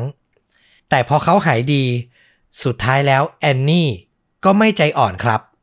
คือดีแล้วนะสำหรับเราแอบคิดในใจอืมการฟ้องหย่ายังคงดำเนินต่อไป รวมถึงการขอสิทธิ์เลี้ยงดูลูกสาวแต่เพียงผู้เดียวจากฝั่งแอนนี่อีกด้วย ส่วนชู้รักอย่างเบอร์ลินดา สุดท้ายพอธุรกิจเจ๊งหลายอย่างเข้า มันก็มีข้อขัดแย้งทะเลาะเบาะแว้งกัน สุดท้ายเธอก็เลิกรากับเลอ แล้วต้องแบกรับหนี้สินไปถึง1 0 0 0 0แสนดอลลาร์สิงคโปร์อะโห นี่คือไม่ได้แบ่งหนี้สินกัน แต่คือโยนให้ทางเบอร์ลินดา ทางผู้หญิงรับไปคนเดียวเลยเหรอ เราไม่แน่ใจว่าแบ่งหรือไม่แบ่ง แต่ก็พอจะรู้ว่าเลอก็มีหนี้สินอยู่ แต่เบอร์ลินดาก็ต้องรับไปอะ เป็นจำนวนไม่น้อยอืมหลังจากนั้นระหว่างกระบวนการหย่า เลอยังไม่หยุดนะ ยังไปแอบคบหากับหญิงสาวอีกคน แล้วก็เข้าอีรอบเดิมคือหลอกเธอคนนั้นอะมาทำธุรกิจร่วมกัน แล้วก็เจ๊งไม่เป็นท่าไปอีกอะก็ต้องเลิกรากันไป ถึงตรงเนี้ยเชื่อว่าน่าจะพอเข้าใจแล้วว่าทำไมเลอถึงให้สัมภาษณ์กับนักข่าว ในงานศพของแอนนี่ว่า ตัวภรรยาเขาอะคือนางฟ้า ส่วนเขาอะคือปีศาจอย่างไรก็ตาม ปีศาจตนนี้ยืนยันว่าตัวเองไม่มีส่วนเกี่ยวข้องในการตายของภรรยา เมื่อเจ้าหน้าที่ตำรวจติดต่อเพื่อขอสอบปากคำสิ่งที่เกิดขึ้นคือเลอไม่ค่อยให้ความร่วมมือสักเท่าไหร่ เขาดูหยาบคายและก้าวร้าวกับตำรวจมากๆ แล้วก็ยืนกรานว่าตัวเองไม่มีส่วนเกี่ยวข้อง ซึ่งนั่นทำให้เหล่าเจ้าหน้าที่ ซึ่งตอนแรกก็ไม่ได้สงสัยอะไรตัวเลอหรอก เพราะมันสามารถยืนยันได้แน่นอนว่า ตอนที่เกิดเหตุอะ เขาอะอยู่กับลูกที่ด้านล่าง แต่พอเขามามีพิรุษไม่ให้ความร่วมมือแบบเนี้ย มันก็น่าสงสัยถูกไหมอืมคือแทนที่จะแบบ เออ บอกข้อมูลมาสิรู้อะไรบอกมาให้หมดเลย จะได้ตามจับคนที่มันก่อเหตุได้ กลับปัดป้องและไม่ยอมให้ความร่วมมือซะอย่างนั้น แต่ก็ต้องบอกว่าในตอนนั้นเจ้าหน้าที่มีหลักฐาน เพียงชิ้นเดียวเท่านั้น ที่เก็บได้ในที่เกิดเหตุ เป็นกระดาษหนังสือพิมพ์ หน้าหนึ่ง ซึ่งถูกฉีกออกมา แล้วก็ตกอยู่บริเวณที่แอนนี่เสียชีวิตอืมคือไม่รู้เลยว่ามันมีความเกี่ยวข้องกับการฆาตกรรมเธออย่างไร แล้วมันสาวถึงตัวใครได้หรือไม่ แต่ก็มีแค่เท่านี้อะจนกระทั่งการสอบปากคำตัวเลอผ่านไป แล้วเจ้าหน้าที่เริ่มสงสัยใช่ไหมก็เลยขอไปตรวจสอบที่พักของเขา และเขาก็ยินยอมนะ แสดงความบริสุทธิ์ใจ พอเข้าไปตรวจสอบเท่านั้นแหละ เจ้าหน้าที่ก็ได้เจอหนังสือพิมพ์ฉบับหนึ่ง ซึ่งบริเวณหน้าพาดหัวข่าวหน้าหนึ่งเนี่ยถูกฉีกขาดครับ และเป็นหน้าเดียววันที่เดียวกับที่ตกอยู่ในที่เกิดเหตุ เป๊ะๆเลยอืมแต่เจ้าหน้าที่ก็ยังไม่ได้บอกเลยนะ ว่าพวกเขามีหลักฐานนี้ก็ลองสอบถามว่าทำไมหนังสือพิมพ์ในห้องอะ ถูกฉีกแบบนี้ แล้วหน้าที่หายอยู่อะ มันไปอยู่ที่ไหนเลอก็ยืนกระต่ายขาเดียวบอกว่าไม่รู้เหมือนกัน ว่าใครฉีก แล้วหน้าหนังสือพิมพ์เนี่ยหายไปไหน ในที่สุดเจ้าหน้าที่ก็ค่อยๆ ขุดลึกลงไป ลึกลงไป พยายามติดต่อขอข้อมูลจากคนรอบตัวของเลอ จนกระทั่งพวกเขาได้พบกับเด็กวัยรุ่นชายวัย 16 ที่มีชื่อว่าเกวิน และเด็กชายวัย 15 อีกหนึ่งคน ซึ่งในข่าวเนี่ยจะไม่เปิดเผยชื่อนะ เพราะตามกฎหมายสิงคโปร์เนี่ย ถ้าต่ำกว่า 16 ถือว่าเป็นผู้เยาว์ หลังคุยกับเด็กวัยรุ่นสองคนนี้ได้ไม่นาน ตัวเกวินวัย16อะนะ ก็บอกข้อมูลน่าช็อกกับตำรวจว่า เพื่อนสนิทเขาวัย15คนนี้เนี่ยแหละ ยอมรับแล้วว่า เป็นคนฆาตกรรมแอนนี่ ตามคำสั่งของเลอครับโอ้ถึงตรงนั้นน่ะตำรวจช็อกมาก แล้วสงสัยมากว่าอะไร ที่เป็นจุดเริ่มต้น ที่ทำให้เยาวชนน่ะวัยเพียงเท่าเนี้ยตัดสินใจฆาตกรรมหญิงวัย30 ที่ตัวเองไม่เคยรู้จัก มันเกิดขึ้นได้อย่างไร อืม นั่นน่ะสิ เรื่องราวก็ต้องย้อนกลับไปในช่วงเดือนกุมภาพันธ์ ปี 2001 นี่แหละนะ เด็กชายวัยรุ่นที่มีเกวินกับแซดผมขอเรียกว่าแซดนะอืมพวกเขามีกลุ่มเพื่อนรวม 5 คน ก็คือมีเกวิน มีแซดแล้วก็เพื่อนรุ่นพี่วัย 17 19 และ 22 ปีตามลำดับ พวกเขาอะใช้ สถานที่บริเวณหน้าร้านแมคโดนัลล์ใกล้บ้าน เป็นที่พบปะพูดคุยกันอยู่เสมอ จนกระทั่งคืนหนึ่ง แอนโทนีเลอร์ก็เดินเข้ามาในชีวิตพวกเขา ต้องบอกว่าเลออะรู้จักกับเด็กชายแซดมานานและเห็นมาตั้งแต่เด็กๆ แล้ววันนั้นก็เหมือนเดินเข้ามาคุยกับกลุ่มเด็กชาย5คนนี้แต่ในตอนแรกเด็กกลุ่มนี้ก็ไม่คิดอะไร จนกระทั่งเลอพูดขึ้นมาในกลุ่มว่า ถามจริง ๆ นะ พวกนายอะกล้าฆ่าคนเพื่อแลกกับเงินหรือเปล่าอืมหืมในตอนแรกเด็ก ๆ ก็คิดว่ามันเป็นโจ๊ก เป็นมุกตลกเป็นการพูดเล่น ก็เอออตามเลอไปด้วย พวกเขาพากันเสนอไอเดียว่าเฮ้ยไอการฆ่าคนคนหนึ่งอะ น่าจะควรจะได้ค่าจ้างสักเท่าไหร่ บางคนก็บอกสักหนึ่งล้านเหรียญเขาถึงจะยอมฆ่า บางคนก็บอกแสนเหรียญบางคนก็เป็นมุกตลกก็บอกโอ้ย ตอนนี้นะ ได้มาร้อยเหรียญก็เอาแล้ว คือมันคือการพูดเล่นพูดตลกอะอืมแต่เลอก็พูดขึ้นมาว่า เฮ้ยเขาซื้อไอเดียนี้นะ ไอเดียที่บอกว่าค่าจ้างหนึ่งแสนเหรียญเนี่ย โอเคเลย เขาก็ถามต่อว่า พวกนายคิดว่าใคร ที่ควรจะเป็นเหยื่อในการที่จะถูกฆ่า เมื่อไม่มีคำตอบจากพวกเด็กๆ เลอก็พูดต่อว่า เป้าหมายที่แท้จริง น่าจะเป็นภรรยาของเขานะอืมเพราะเขาอะ เกลียดที่เธอขัดขวาง ไม่ให้เขาอะได้อยู่กับลูก รวมถึงเหตุผลอีกมากมายหลายอย่าง เขาถามซ้ำอีกครั้งว่าพวกเธอในเนี้ย มีใครกล้าทำหรือเปล่า แน่นอนว่าเด็กๆทุกคนก็ยังคิดว่ามันเป็นเพียงมุกตลกเท่านั้น การพูดคุยในคืนนั้นก็จบลง ที่น่ากลัวคือต่อมาทุกครั้งที่เลอมาเจอเด็กๆกลุ่มเนี้ยที่หน้าร้านแมคโดนัลล์เขาก็จะหยิบยกเรื่องเนี้ยขึ้นมาพูดทุกครั้ง จนกระทั่งเด็กหลายคนในกลุ่ม เริ่มรู้สึกว่ามันไม่ปกติอืมแต่ก็ยังไม่มีการแจ้งความหรือทำอะไรมากกว่านั้น เวลาล่วงเลยจนถึงต้นเดือนพฤษภาคม เดือนที่เกิดเหตุนะ เลอก็ตัดสินใจชวนเกวินและแซดมาที่ห้องพัก ทั้งคู่เป็นเพื่อนซีที่คบหากันมาถึง 11 ปี คือคบกันมาตั้งแต่เด็กอะ่ะห้าหกขวบอะ่ะและในตอนนี้ดูเหมือนว่าเกวินวัย 16 เนี่ยนะ จะตกเป็นเป้าหมายแรกที่เลออยากใช้งาน เขาพูดคุยและย้ำอีกครั้งว่า อยากให้เกวินฆ่าภรรยาของเขา วิธีการง่ายๆเอง เดินเข้าไปหาตัวเธอจากด้านหลัง ใช้มือข้างหนึ่งปิดปาก และใช้มือข้างหนึ่งนำมีดเชือดคอเธอ พอมันลงลึกถึงวิธีการขนาดนี้ ถึงจุดนั้นเกวินกับแซดก็รู้แล้วว่า นี่มันไม่ใช่การล้อเล่นแน่ๆละแต่พวกเขาก็ไม่สามารถหลุดพ้นจากพันธนาการที่เลอสร้างไว้ได้ หลายครั้งที่เลอพูดทีเล่นทีจริงว่า ถ้าพวกเขาไม่ลงมือฆ่าแอนนี่ ตัวพวกเขาก็อาจจะเป็นคนที่ถูกเลอฆ่าซะเอง เพราะว่าตอนเนี้ยทั้งเกวินและแซดรู้ความลับของเขามากเกินไปแล้ว คือมันเริ่มมีการขู่เกิดขึ้นแล้ว มีครั้งหนึ่งที่เกวินเริ่มถลำลึก คือมันก็ทั้งปฏิเสธทั้งตอบรับ ทั้งยอมรับทั้งไม่ยอมรับ แต่มันถลำลึกไปจนถึงครั้งหนึ่ง ที่เลอพาเกวินกลับมาที่ห้อง และให้ลองใช้มีดที่เขาเตรียมไว้ ตัดกระดาษหนังสือพิมพ์ดู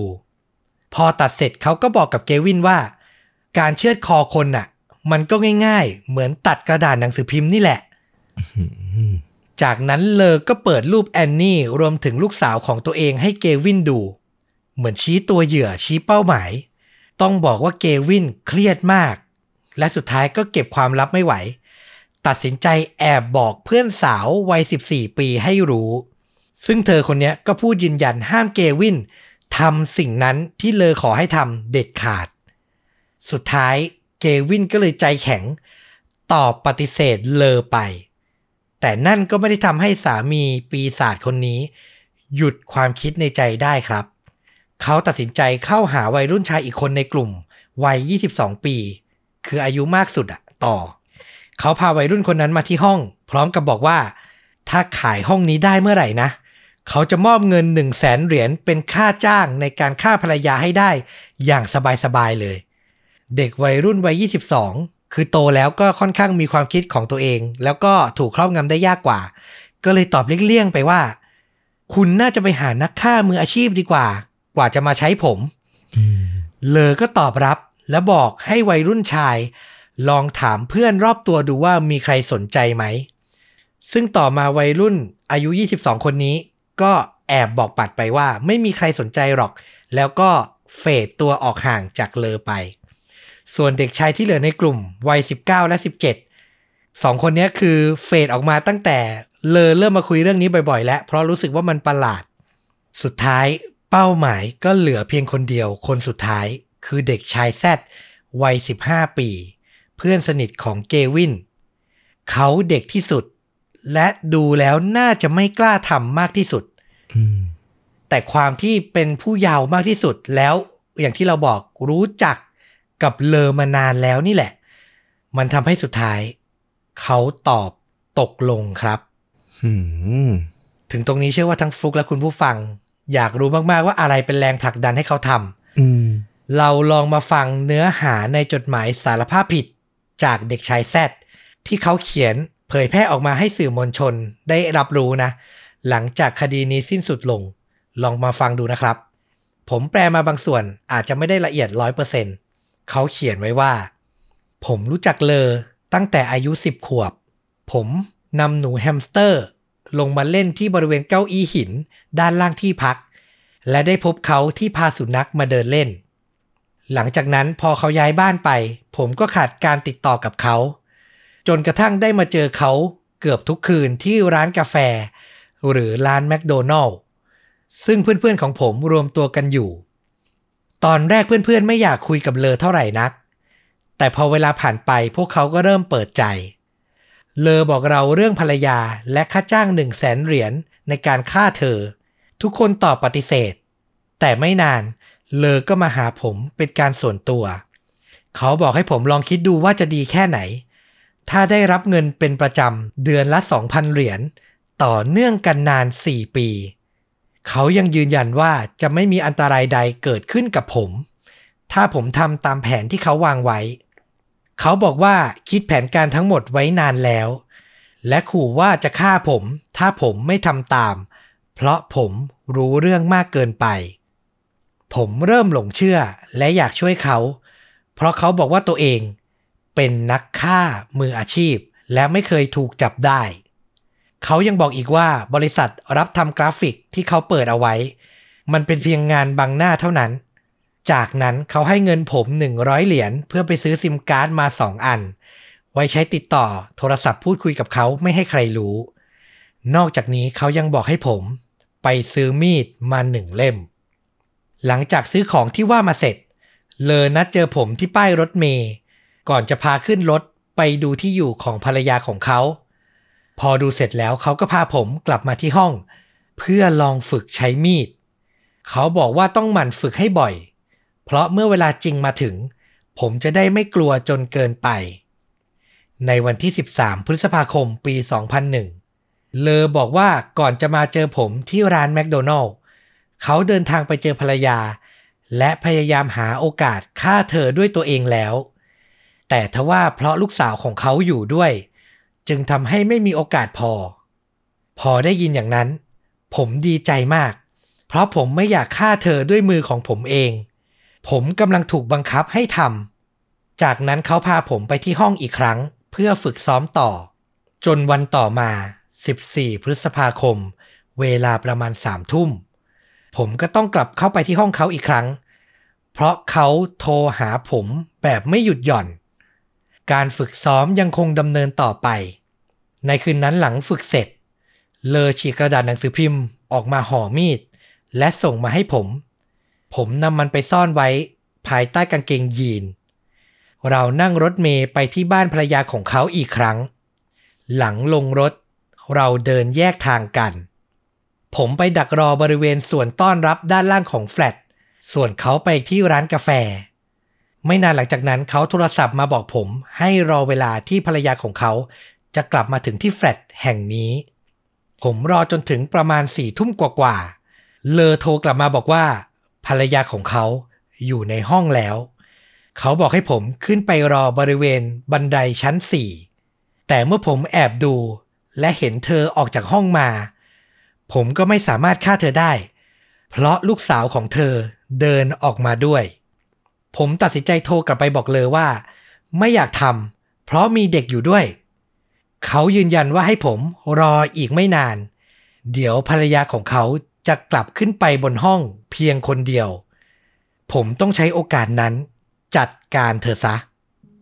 ต่อมาเมื่อผมเห็นเธอออกจากลิฟต์ ผมจู่โจมเธอจากด้านหลัง ปาดคอเธอและแทงเธอ จากนั้นก็วิ่งหนีลงบันไดและเดินไปยังป้ายรถเมย์ก่อนจะโบกเรียกแท็กซี่ เพื่อเดินทางไปกำจัดอาวุธบริเวณชายหาด ตลอดทางผมได้แต่เสียใจกับสิ่งที่ทำลงไป แม้แต่ตอนนี้ที่เขียนจดหมายอยู่ก็ยังเสียใจอยู่ ถ้าขอพรได้ ผมอยากขอให้ตัวเองไม่รู้จักกับเลอ ผมทำให้ครอบครัวและคนรอบข้างผิดหวัง ผมไม่รู้ว่าคนอื่นจะคิดกับผมอย่างไร ผมทั้งหลงทางและสับสน หลังวันนั้นเลอไม่ได้ติดต่อผมเลย จนถึงวันที่ 17 พฤษภาสามวันหลังก่อเหตุ เขาโทรบอกผมให้ซื้อหนังสือพิมพ์ไปให้ และไปกินข้าวเที่ยงด้วยกัน เขาบอกว่าตอนนี้ตำรวจกำลังจับตาดูเขา การจ่ายค่าจ้างจึงต้องรอไปก่อน เลอบอกทิ้งท้ายกับผมว่า ผมทำได้ดีมาก มันคือการล่อลวงและครอบงำจิตใจเยาวชนคนหนึ่งแบบน่ากลัวมากๆนะอืมนอกจากนี้มันมีรายละเอียดการฝึกซ้อมการติวของเลอที่บอกย้ำกับเด็กชายแซดคนเนี้ยหลุดมาอีก ที่เรารู้สึกว่าอือหือโหดมาก น่ากลัวมากลองฟังกันดูอืมเป็นข้อๆเลยนะ เลอติวข้อหนึ่ง บอกว่า เด็กชายแซดต้องปิดบังใบหน้าให้ดี ตอนก่อเหตุเขาก็เลยสวมหมวกกันน็อกไว้ตลอด ข้อเลอบอกว่าอย่าทิ้งลายนิ้วมือไว้ เด็กชายก็ไปจัดหาเตรียมซื้อถุงมือใส่ ข้อ 3 เขาบอกว่าให้ใช้อาวุธที่เหมาะสม เลอเลยเลือกมีดเล่มเล็ก เพราะพกพาง่าย และซ่อนไว้ตรงไหนก็ได้ แต่มันก็คมและยาวพอ ที่จะแทงเข้าไปถึงหัวใจ ข้อ 4 เขาบอกว่าต้องทำให้มันเหมือนการปล้น เลยแนะนำให้เด็กชายแซดหลังจากแทงแล้ว ให้หยิบของมีค่าติดมือมาด้วย เขาบอกว่าภรรยาชอบสะพายกระเป๋าสีขาว และในนั้นจะมีกระเป๋าสตางค์อยู่ เขาบอกว่าแอบสะกดรอยตามเธอมานาน และรู้ทุกรายละเอียด ข้อ 5 ระวังอย่าให้เธอตอบโต้ หรือทำร้ายคืนได้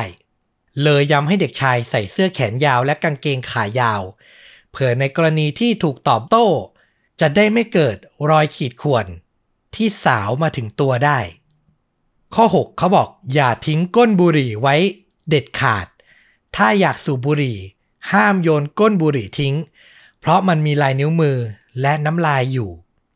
นอกจากนี้ยังมีการติวขั้นตอนปกปิดหลักฐานหลังก่อเหตุ เป็นข้อๆเช่นกัน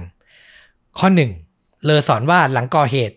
ให้เช็ดเลือดและรอยนิ้วมือซะ ซึ่งเด็กชายแซดก็ซื้อผ้าเตรียมไว้ เขาเลือกผ้าสีแดง ในกรณีที่ถ้าเปื้อนเลือดจะได้ไม่ดูน่าสงสัยมากนักอืมแล้วผ้าสีแดงที่ว่าก็คือผ้าที่เขาใช้อุดปากแอนนี่ตอนก่อเหตุนั่นเองเนาะพอแทงเธอเสร็จเขาก็นำผ้านั้นอะมาเช็ดหมวกกันน็อกแล้วก็มีด ข้อ 2 เลอบอกให้ทำลายหลักฐาน เขาย้ำให้เด็กชายแซดเผาเงินที่ได้จากกระเป๋าสตางค์เธอทิ้งซะ เขาย้ำว่าไม่ต้องเสียดายเงินแค่นั้น ให้คิดว่ามีเงินมากกว่า รออยู่ ข้อ 3 เขาให้หลีกเลี่ยงความน่าสงสัย เลอสั่งให้เด็กชายนำบัตรในกระเป๋าสตางค์คือหลักฐานส่วนตัวทุกอย่างของแอนนี่ทั้งหมด ใส่ลงในซองจดหมาย แล้วก็จ่าหน้าซองส่งกลับมาที่บ้านของเขา คือของตัวเลอเนี่ยนะ พร้อมกระดาษโน้ต เขียนขอโทษ อารมณ์เหมือนโจรสำนึกผิดส่งหลักฐานกลับมาอืมคือวางแผนไว้ว่าเนี่ยจะเป็นหลักฐานลวง ยืนยันว่าเลอไม่มีส่วนเกี่ยวข้องกับการฆาตกรรมในครั้งนี้ นอกจากนี้เขาก็ย้ำกับเด็กชายว่าอย่าตื่นกลัว หลังก่อเหตุอย่าวิ่ง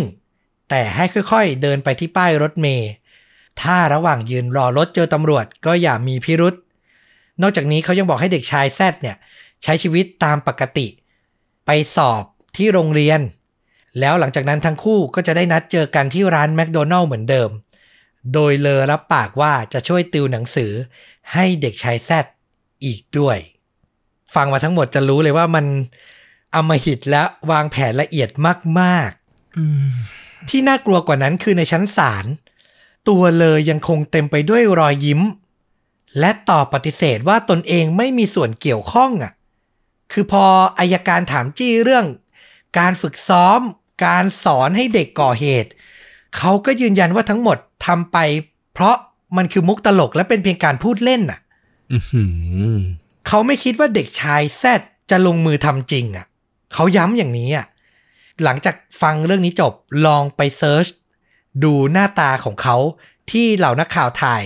ระหว่างขึ้นศาลระหว่างที่ถูกนำตัวจับนะ มันเป็นรอยยิ้มที่เย็นยะเยือกและน่ากลัวมากฟุกอืมเขายิ้มแบบไม่สะทกสะท้านอะตลอดเวลา สุดท้ายเหมือนจะป้ายความผิด ให้เด็กชายแซดแต่ศาลสิงคโปร์ไม่รับไอเดียนี้แน่นอน ในที่สุดศาลก็ตัดสินให้เลอ มีความผิดในฐานจ้างวานฆ่า เขาถูกนำตัวไปลงโทษประหารชีวิต ด้วยการแขวนคอ ในวันที่ 13 ธันวาคม ปี 2002 มีเรื่องเล่าจากทนายที่ทำคดีบอกว่าในวันสุดท้ายที่ได้เจอกัน เลอกล่าวกับทนายว่า ตัวเองไม่สามารถหยุดคิดถึงลูกสาวได้เลย อย่างไรก็ตาม แม้ในวินาทีสุดท้ายที่กำลังเดินขึ้นบันไดไปสู่บริเวณเชือกแขวนคอ เลอก็ยังคงส่งยิ้มให้กับผู้คุม ก่อนถึงวาระสุดท้ายของชีวิตอื้อหือมันเป็นยิ้มที่เย็นยะเยือกและน่ากลัว ทนายของเขาให้ความเห็น เชื่อว่ารอยยิ้มน่าจะเป็นเกราะ ป้องกันตัวของชายคนนี้ เขาพยายามจะทำให้ตัวเอง คิดได้ว่าทุกอย่างปกติดี แม้จะอยู่ในวาระสุดท้าย ส่วนเด็กชายแซดแม้มีความผิดในข้อหาฆาตกรรม แต่ด้วยความเป็นเยาวชนจึงถูกลดโทษจากประหารชีวิตเป็นจำคุก เขาถูกคุมขังมายาวนานถึง 17 ปี และเพิ่งถูกปล่อยตัวกลับสู่สังคม ในวันที่ 2 พฤศจิกายนปี 2018 ที่ผ่านมา ส่วนครอบครัวของแอนนี่เหลียง ยังคงใช้ชีวิตอยู่ที่แฟลตเดิมที่เธอเสียชีวิต แม่ของแอนนี่ใช้ศาสนาคริสต์ในการกล่อมเกลาบรรเทาทุกข์ในจิตใจ จนผ่านเหตุการณ์ร้ายมาได้ เธอยังคงเลี้ยงดูหลานก็คือลูกสาวของแอนนี่กับเลอนะ ลูกที่ตอนนั้นวัยสี่ขวบ ตอนนี้ก็ เรียนอยู่ในชั้นมหาวิทยาลัย และใช้ชีวิตอย่างสงบสุขอืมแต่เราก็เชื่อว่าก็คงมีบาดแผลในจิตใจค่อนข้างเยอะพอสมควร ก็เป็นอันจบเรื่องราวเหตุการณ์ฆาตกรรม เคสนี้ที่สิงคโปร์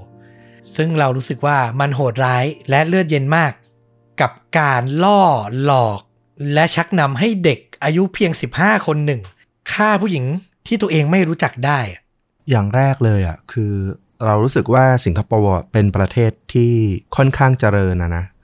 แต่ว่าในความเจริญมันก็มีภาวะของเรื่องความเครียดในสังคมสูง โดยเฉพาะเยาวชนนะเนาะ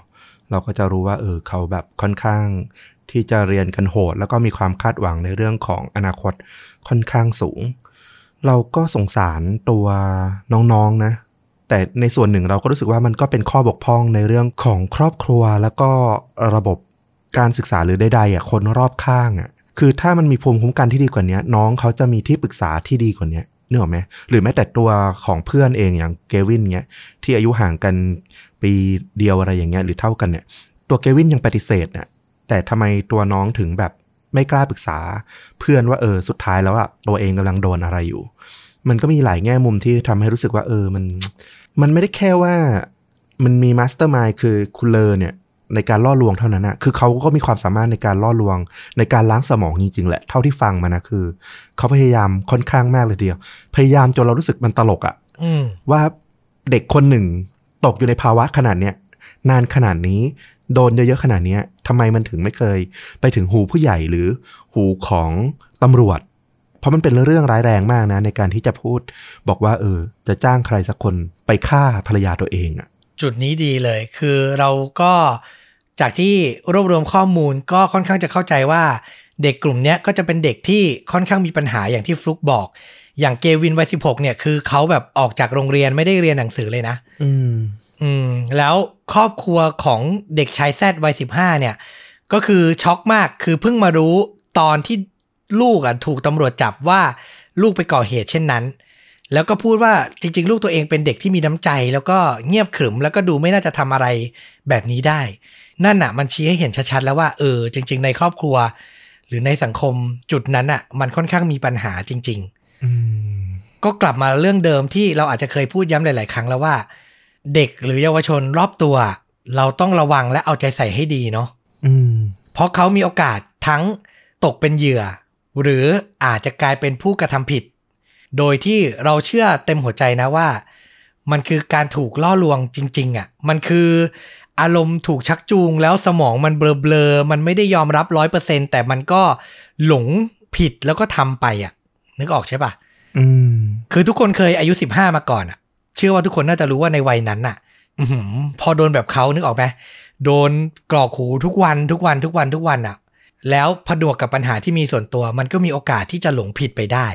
ซึ่งมันก็เป็นเรื่องน่าเศร้ามาก ก็ฝากไปแล้วกันว่าถ้ามีลูกมีหลานอยู่ที่บ้านนะเนาะ โอเคแหละว่าในวัยรุ่นน่ะเขาอาจจะติดเพื่อนมากกว่า เขาอาจจะฟังเราน้อยลง ฟังญาติฟังผู้ใหญ่ที่ใกล้ชิดน้อยลง แต่ว่า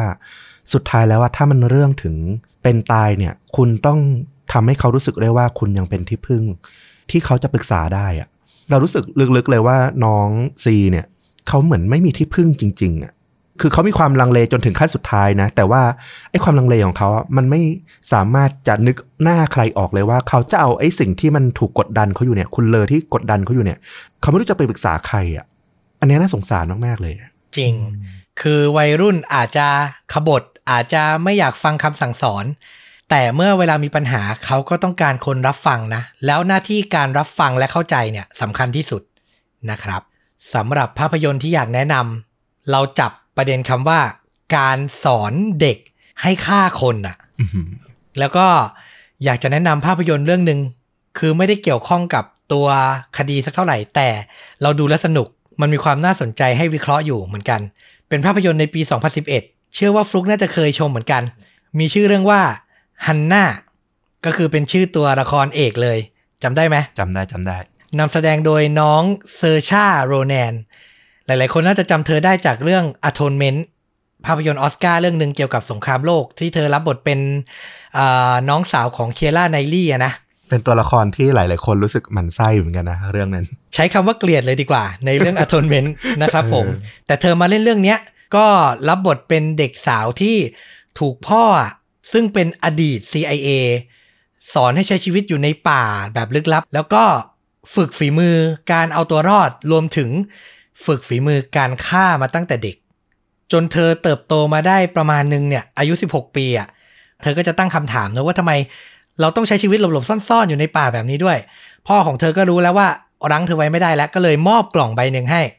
ในนั้นมันเหมือนแบบเป็นสวิตสวิตหนึ่งที่พอเธอกดปุ๊บ ชีวิตเธอก็จะเปลี่ยนไปตลอดการ เพราะมันเหมือนเป็นเครื่องส่งสัญญาณ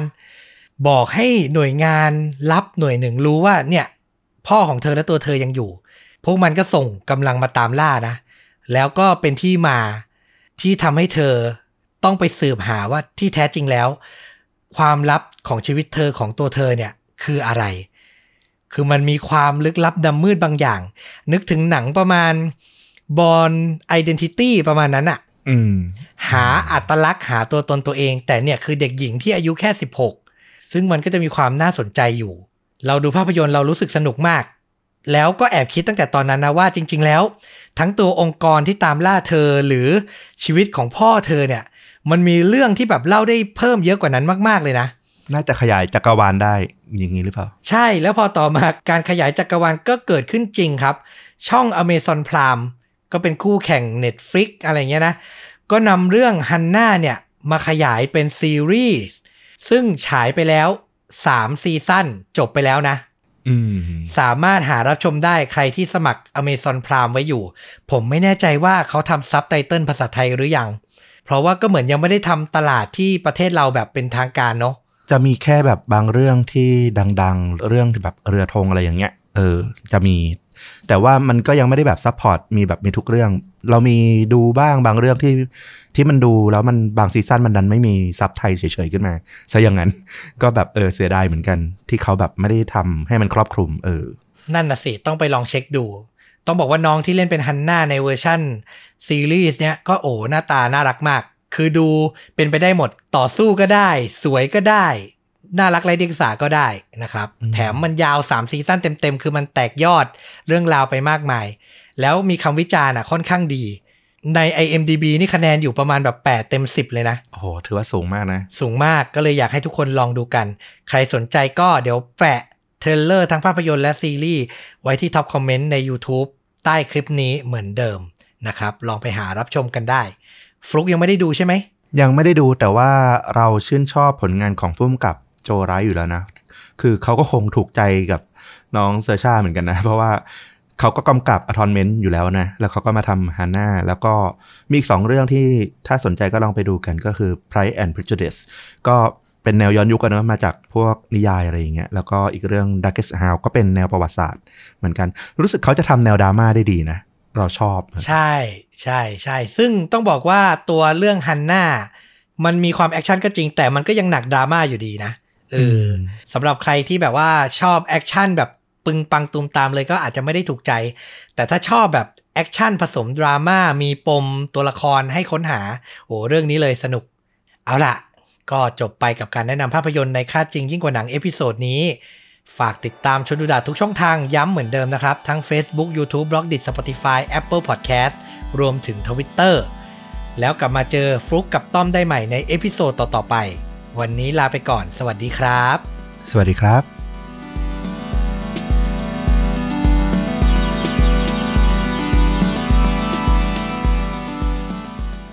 คนเกลียดกัน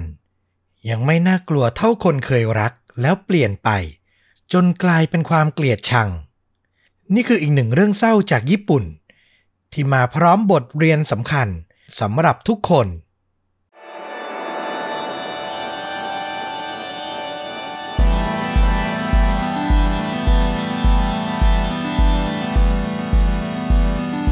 สวัสดีครับ สวัสดีครับ ค่าจริงยิ่งกว่าหนังพอดแคสต์จากช่องชวนดูดะอยู่กับต้อมครับ แล้วก็ฟลุกครับ วันนี้ก็เป็นเรื่องราวจากทางฝั่งต้อม ซึ่งโดยรวมแล้วผมว่ามันค่อนข้างใกล้เคียงกับเรื่องที่ผมเคยเล่าไปหลายเคสเหมือนกันวันนี้ อืม เป็นแนวไหนเนี่ยสตอกเกอร์โอ้ความคลั่งไคล้การแอบติดตามเหยื่อ แล้วก็นำมาสู่โศกนาฏกรรมที่ หลาย ๆ คนไม่อยากให้มันเกิดขึ้น แล้วมันก็เกิดขึ้นที่ประเทศญี่ปุ่นเหมือนเดิมด้วยอือหือหลายรอบแล้วนะญี่ปุ่นโหดๆทั้งนั้นเลย ใช่ แต่เรื่องเนี้ยมันมีกิมมิคหรือมีจุดพลิกผันจุดหนึ่งที่ผมรู้สึกว่า โอ้โห มันน่าเสียดายแล้วมันไม่น่าเกิดขึ้นมากอืมๆแล้วเป็นจุดสำคัญที่ทำให้ผมมาอยากนำมาเล่า คือมันมีความแตกต่าง เพราะจุดนี้เลย เดี๋ยวผมจะบอกให้ฟังว่าจุดไหน แล้วสุดท้ายแล้วบทสรุปมันก็น่าสนใจมากๆ นะครับ พาฟลุกกับคุณผู้ฟัง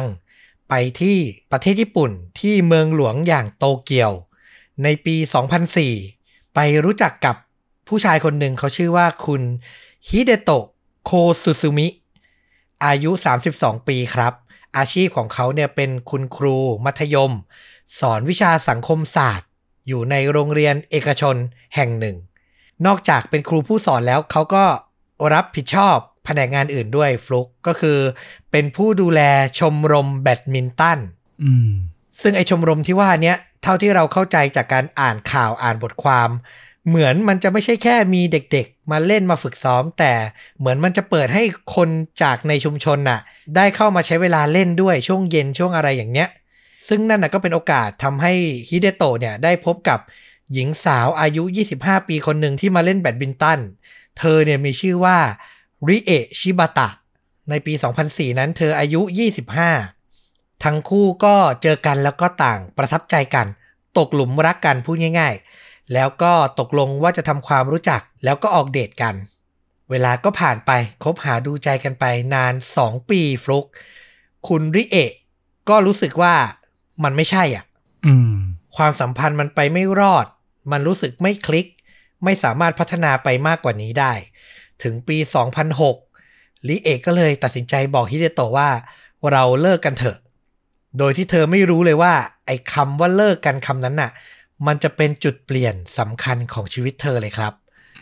เพราะว่าฮิเดโตะยังคงอาลัยอาวรณ์แล้วก็ไม่ยอมเลิก เขาก็ทำเหมือนคนที่ไม่ยอมถอดใจทั่วไปอะในช่วงแรกนะ ก็ทั้งส่งข้อความผ่านโทรศัพท์มือถือ ส่งอีเมล รวมถึงบางทีก็โทรศัพท์ มาง้องอนริเอะอย่างสม่ำเสมอ แต่ริเอะเธอเลือกแล้วว่าฮิเดโตะไม่ใช่ เธอต้องการเริ่มต้นชีวิตใหม่ ซึ่งอย่างที่เราบอกไปหลาย ๆ เคส เราว่าคบกันมา2ปีไม่ใช่แล้วบอกตรง ๆ มันก็แฟร์นะอืมมันก็ไม่ใช่ความผิดอะแต่พอถูกตอแยมาก ๆ เธอก็ทนไม่ไหวก็เลยตัดสินใจ ตัดการติดต่อสื่อสารทุกอย่างกับทางฮิเดโตะครับ แต่ตัวฮิเดโตะก็ยังไม่หยุด จากอีเมลที่ส่งไปง้องอนขอคืนดีใช่ไหมมันก็เริ่มทวีความรุนแรงขึ้น เขาส่งข้อความไปประมาณว่า ฉันจะไม่ยอมให้เธอมีความสุข โดยไม่มีฉันอื้อหือประโยคนี้มันฟังดูน่ากลัวและดูข่มขู่ในทีเนาะคือความปองร้ายอย่างเงี้ย มันถูกส่งไปหาริเอะถี่ขึ้น ถี่ขึ้นเรื่อยๆ สุดท้ายตัวหญิงสาวอย่างริเอะก็ทนไม่ไหวครับ เธอตัดสินใจ แจ้งตำรวจในโตเกียว คือแจ้งความเลย ไม่ไหวแล้วอืมถ้าใครฟังเรื่องราวเกี่ยวกับสตอกเกอร์ หลาย ๆ เรื่องที่เราเล่าไป ถ้าย้อนยุคไปหน่อย กฎหมายญี่ปุ่นเนี่ย เขาจะพัฒนามาเป็นลำดับขั้น ก่อนหน้าเนี้ยอาจจะมีจุดอ่อนเยอะไปตามจับไม่ได้ เพราะยังไม่ได้แบบกระทำการจริง แต่ในปีนั้นอะ 2006 อะ กฎหมายการเอาผิดสตอกเกอร์อะมันเริ่มเข้มแข็งแล้วตำรวจเนี่ยขั้นตอนแรกถ้าได้รับแจ้งอย่างนี้ เขาจะใช้วิธีโทรศัพท์ หรือส่งจดหมายไปหาผู้ที่คุกคามอะให้หยุด ถือเป็นการเตือนครั้งแรกนะฮิเดโตะเนี่ยก็ได้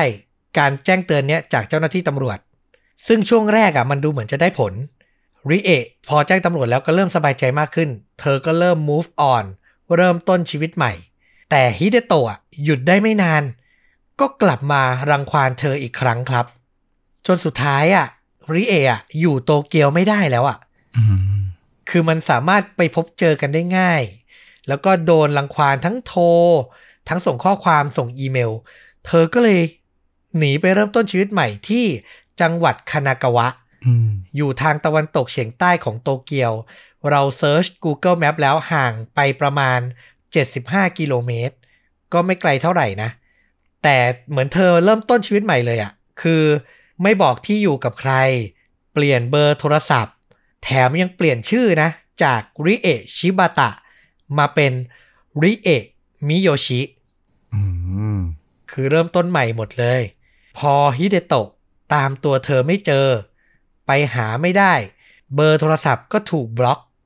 มันก็เหลือเพียงอย่างเดียวก็คืออีเมลครับ ที่เขายังพอจะส่งได้ ซึ่งเราเข้าใจว่าริเอะก็คงอาจจะเปลี่ยนอีเมลยากนิดนึงด้วยหน้าที่การงานหรืออะไรอย่างเงี้ยนะ ก็เลยต้องทนรับอีเมลที่ฮิเดโตะระดมส่งไปหาเธอฟลุกวันละนับร้อยฉบับ แต่จริง ๆ มันน่าจะกดบล็อกหรือเป็น junk mail ไปได้เหมือนกันนะ หรือตอนนั้นเมลที่เขาใช้มันอาจจะยังไม่มีระบบพวกนี้ เข้ามา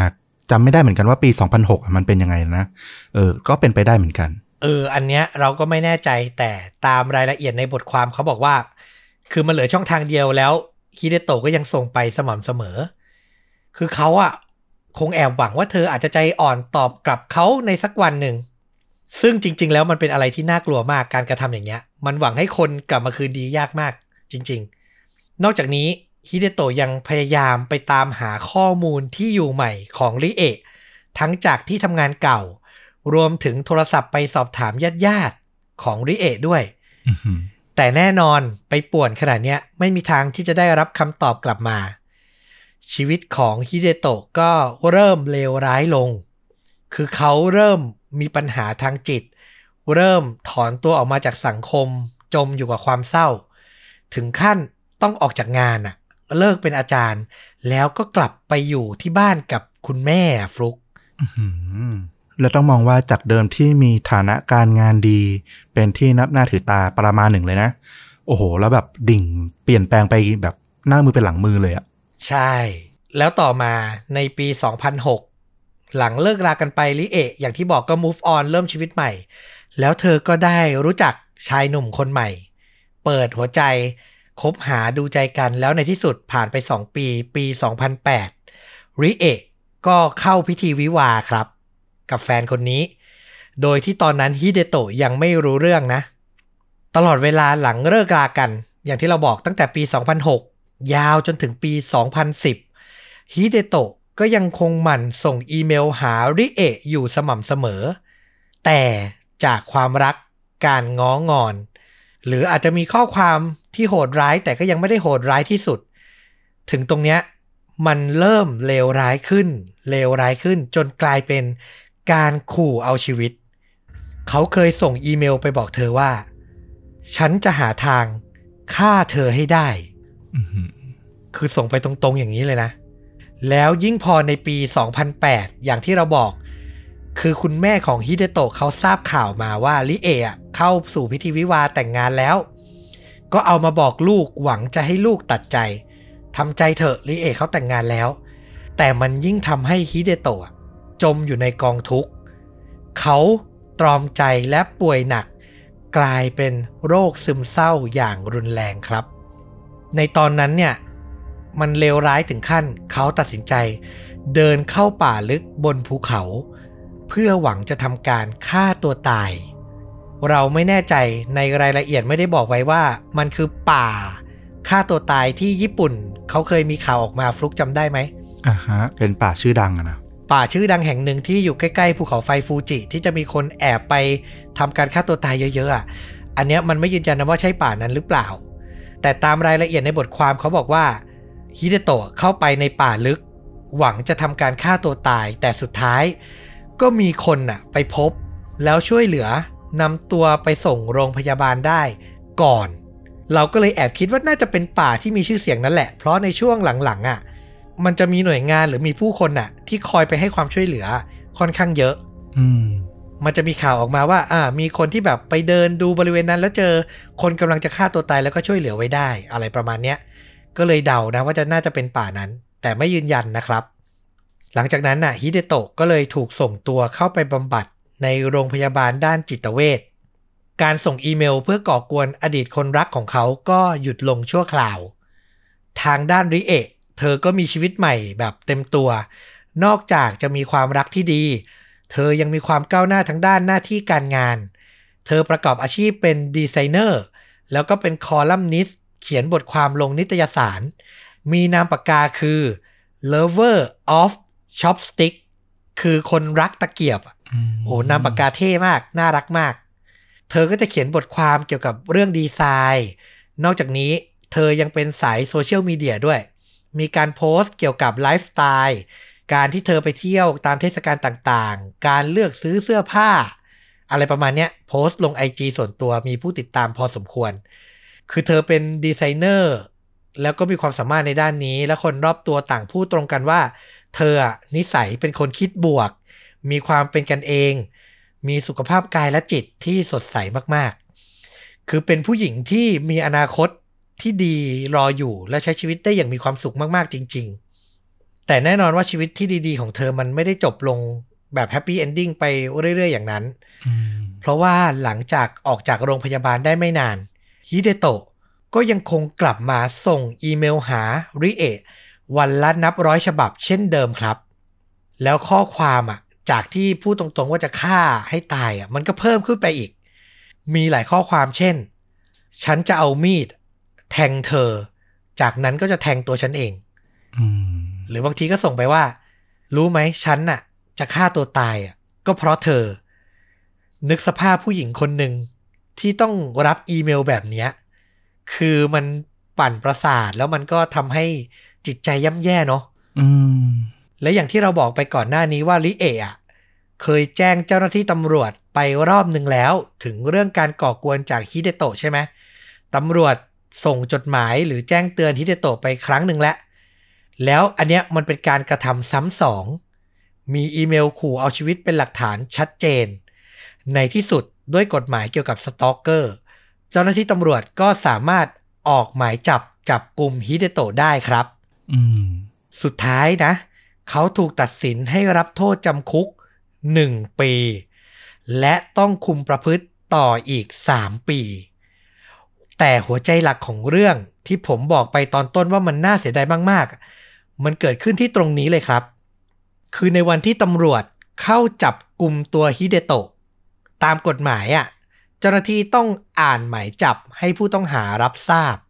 นึกออกใช่ไหมเวลาเราดูหนังอืมตำรวจจะพูดอารมณ์แบบ คุณมีสิทธิ์ที่จะไม่พูด สิ่งที่คุณพูดจะถูกไปใช้ในชั้นศาลอะไรประมาณเนี้ย ที่ญี่ปุ่นอะเขาก็ต้องอ่าน แต่มันจะลงดีเทลไปมากกว่านั้น ข้อมูลในหมายจับอะมันจะมีชื่อนามสกุล และที่อยู่ใหม่ของริเอะอยู่ด้วยครับ โอ้โห เจ้าหน้าที่ตำรวจเขาอ่านประมาณ คือเราใช้ภาษาแบบเข้าใจง่ายนะ มันไม่ได้ตรงตามนี้เป๊ะ อารมณ์แบบ อ่าวันนี้คือการจับกลุ่มนายฮิเดโตะจากโตเกียว ซึ่งมีความผิดฐานข่มขู่ นางริเอะมิโยชิ ซึ่งอาศัยอยู่ที่จังหวัดคานากาวะ อะไรประมาณเนี้ย คือตำรวจอะ อ่านหมายจับ แบบเปิดเผยข้อมูล ผู้ที่แจ้งความหมดเลยอื้อหือซึ่งภายหลังอะ มันมีการวิเคราะห์กันว่าจริง ๆ ตามกฎหมายอะ มันต้องอ่านแหละ แต่มันสามารถปกปิดข้อมูลสำคัญบางอย่างได้ แต่วันนั้นน่ะเจ้าหน้าที่ตำรวจอะพลาดอืมแล้วฮิเดโตะอะฟังแวบเดียว แต่จำขึ้นใจเลยครับ เขารู้แล้วว่าลิเอะไม่ได้ใช้นามสกุลชิบาตะแล้ว เธอเปลี่ยนเป็นมิโยชิ แล้วก็อาศัยอยู่ที่จังหวัดคานากาวะ โอ้โห มันเป็นข้อมูลสำคัญมากนะ ตัวฮิเดโตะก็ถูกสั่งจำคุกหนึ่งปีอย่างที่เราบอก ช่วงต้นปี 2012 เขาก็ถูกปล่อยตัวออกจากเรือนจำแล้วก็เริ่มต้นค้นหาตัวอดีตคนรักทันทีครับ เขาใช้เวลานานหลายเดือน สืบจนได้เจอโซเชียลมีเดียของริเอะ พอเจอโซเชียลมีเดียแล้วมันหนักหนาแล้วอะข้อมูลทั้งหมดในนั้นมันเยอะมาก ด้วยความที่เธอก็เป็นสายแบบโพสต์โซเชียลอยู่แล้วด้วย แล้วยิ่งสิ่งที่เขาเผชิญมานะความทุกข์ในใจของเขา ติดคุกไปอีกหนึ่งปี แล้วยิ่งไปเห็นโซเชียลมีเดียซึ่งริเอะตอนนี้ก็คงแบบมีชีวิตใหม่ แล้วก็รู้สึกปลอดภัยมีความสุขแล้วว่าเขาอาจจะยิ่งรู้สึกแบบโอ้โห เธอไปมีความสุขอยู่ โดยที่ฉันแบบทุกข์ระทมขนาดนี้ได้ยังไง ยิ่งหนักเข้าไปอีกอื้อหือพูดอีกก็ถูกอีกใช่เลย ตัวฮิเดโตะก็เริ่มแกะรอยโซเชียลมีเดียของริเอะดูสิ่งที่เธอโพสต์ ดูสถานที่ที่เธอเช็คอิน เพื่อจะได้รู้ว่าเธอพักอาศัยอยู่ย่านไหน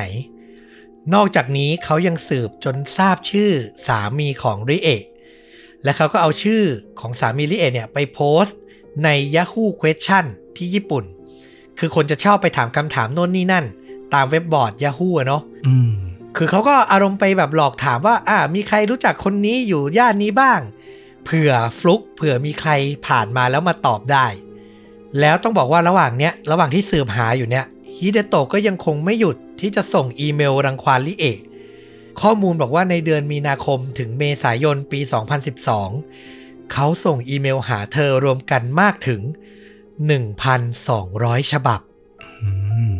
คือหยุดไม่อยู่แล้วอะ แต่ก็แน่นอนนะว่าเจอเข้าไปแบบเนี้ยริเอะก็มีสิทธิ์ที่จะต้องกลับไป เพื่อแจ้งความกับเจ้าหน้าที่ตำรวจอีกครั้ง แต่ครั้งเนี้ยมันแตกต่างจากครั้งก่อน คือฮิเดโตะเรียนรู้บางอย่างแล้ว และข้อความทางอีเมลที่เขาส่งหา มันไม่ใช่ลักษณะการข่มขู่เอาชีวิตฮิเดโตะจะส่งข้อความประมาณว่า อยากเรียกร้องค่าเสียหาย ที่ริเอะถอนมั่นเขาแล้วไปแต่งงานกับคนอื่น เขาก็เขียนพั่มพรรณนาไปว่ามันทำให้เขาป่วย มีอาการทางจิตโน่นนี่นั่น คือพอมันเป็นข้อความลักษณะเนี้ยตำรวจก็ทำอะไรได้ไม่มาก ที่สำคัญกฎหมายในญี่ปุ่นตอนนั้นน่ะถ้าเป็นการลังควานด้วยการโทรศัพท์ หรือการส่งแฟกซ์ข้อความอะมันมีกฎหมายที่ระบุเพื่อเอาผิดแบบชัดเจนอยู่ แต่การลังควานผ่านอีเมลอะในตอนนั้นมันยังไม่มีกฎหมายแบบชัดๆ ที่จะเอาผิดได้ สุดท้าย เจ้าหน้าที่ตำรวจก็เลยทำอะไรฮิเดโตะไม่ได้มากสักเท่าไหร่ แต่ต้องบอกว่าพวกเขาก็ไม่ได้อยู่เฉยนะ เจ้าหน้าที่ก็ยังคงทำหน้าที่ด้วยการเพิ่มกำลัง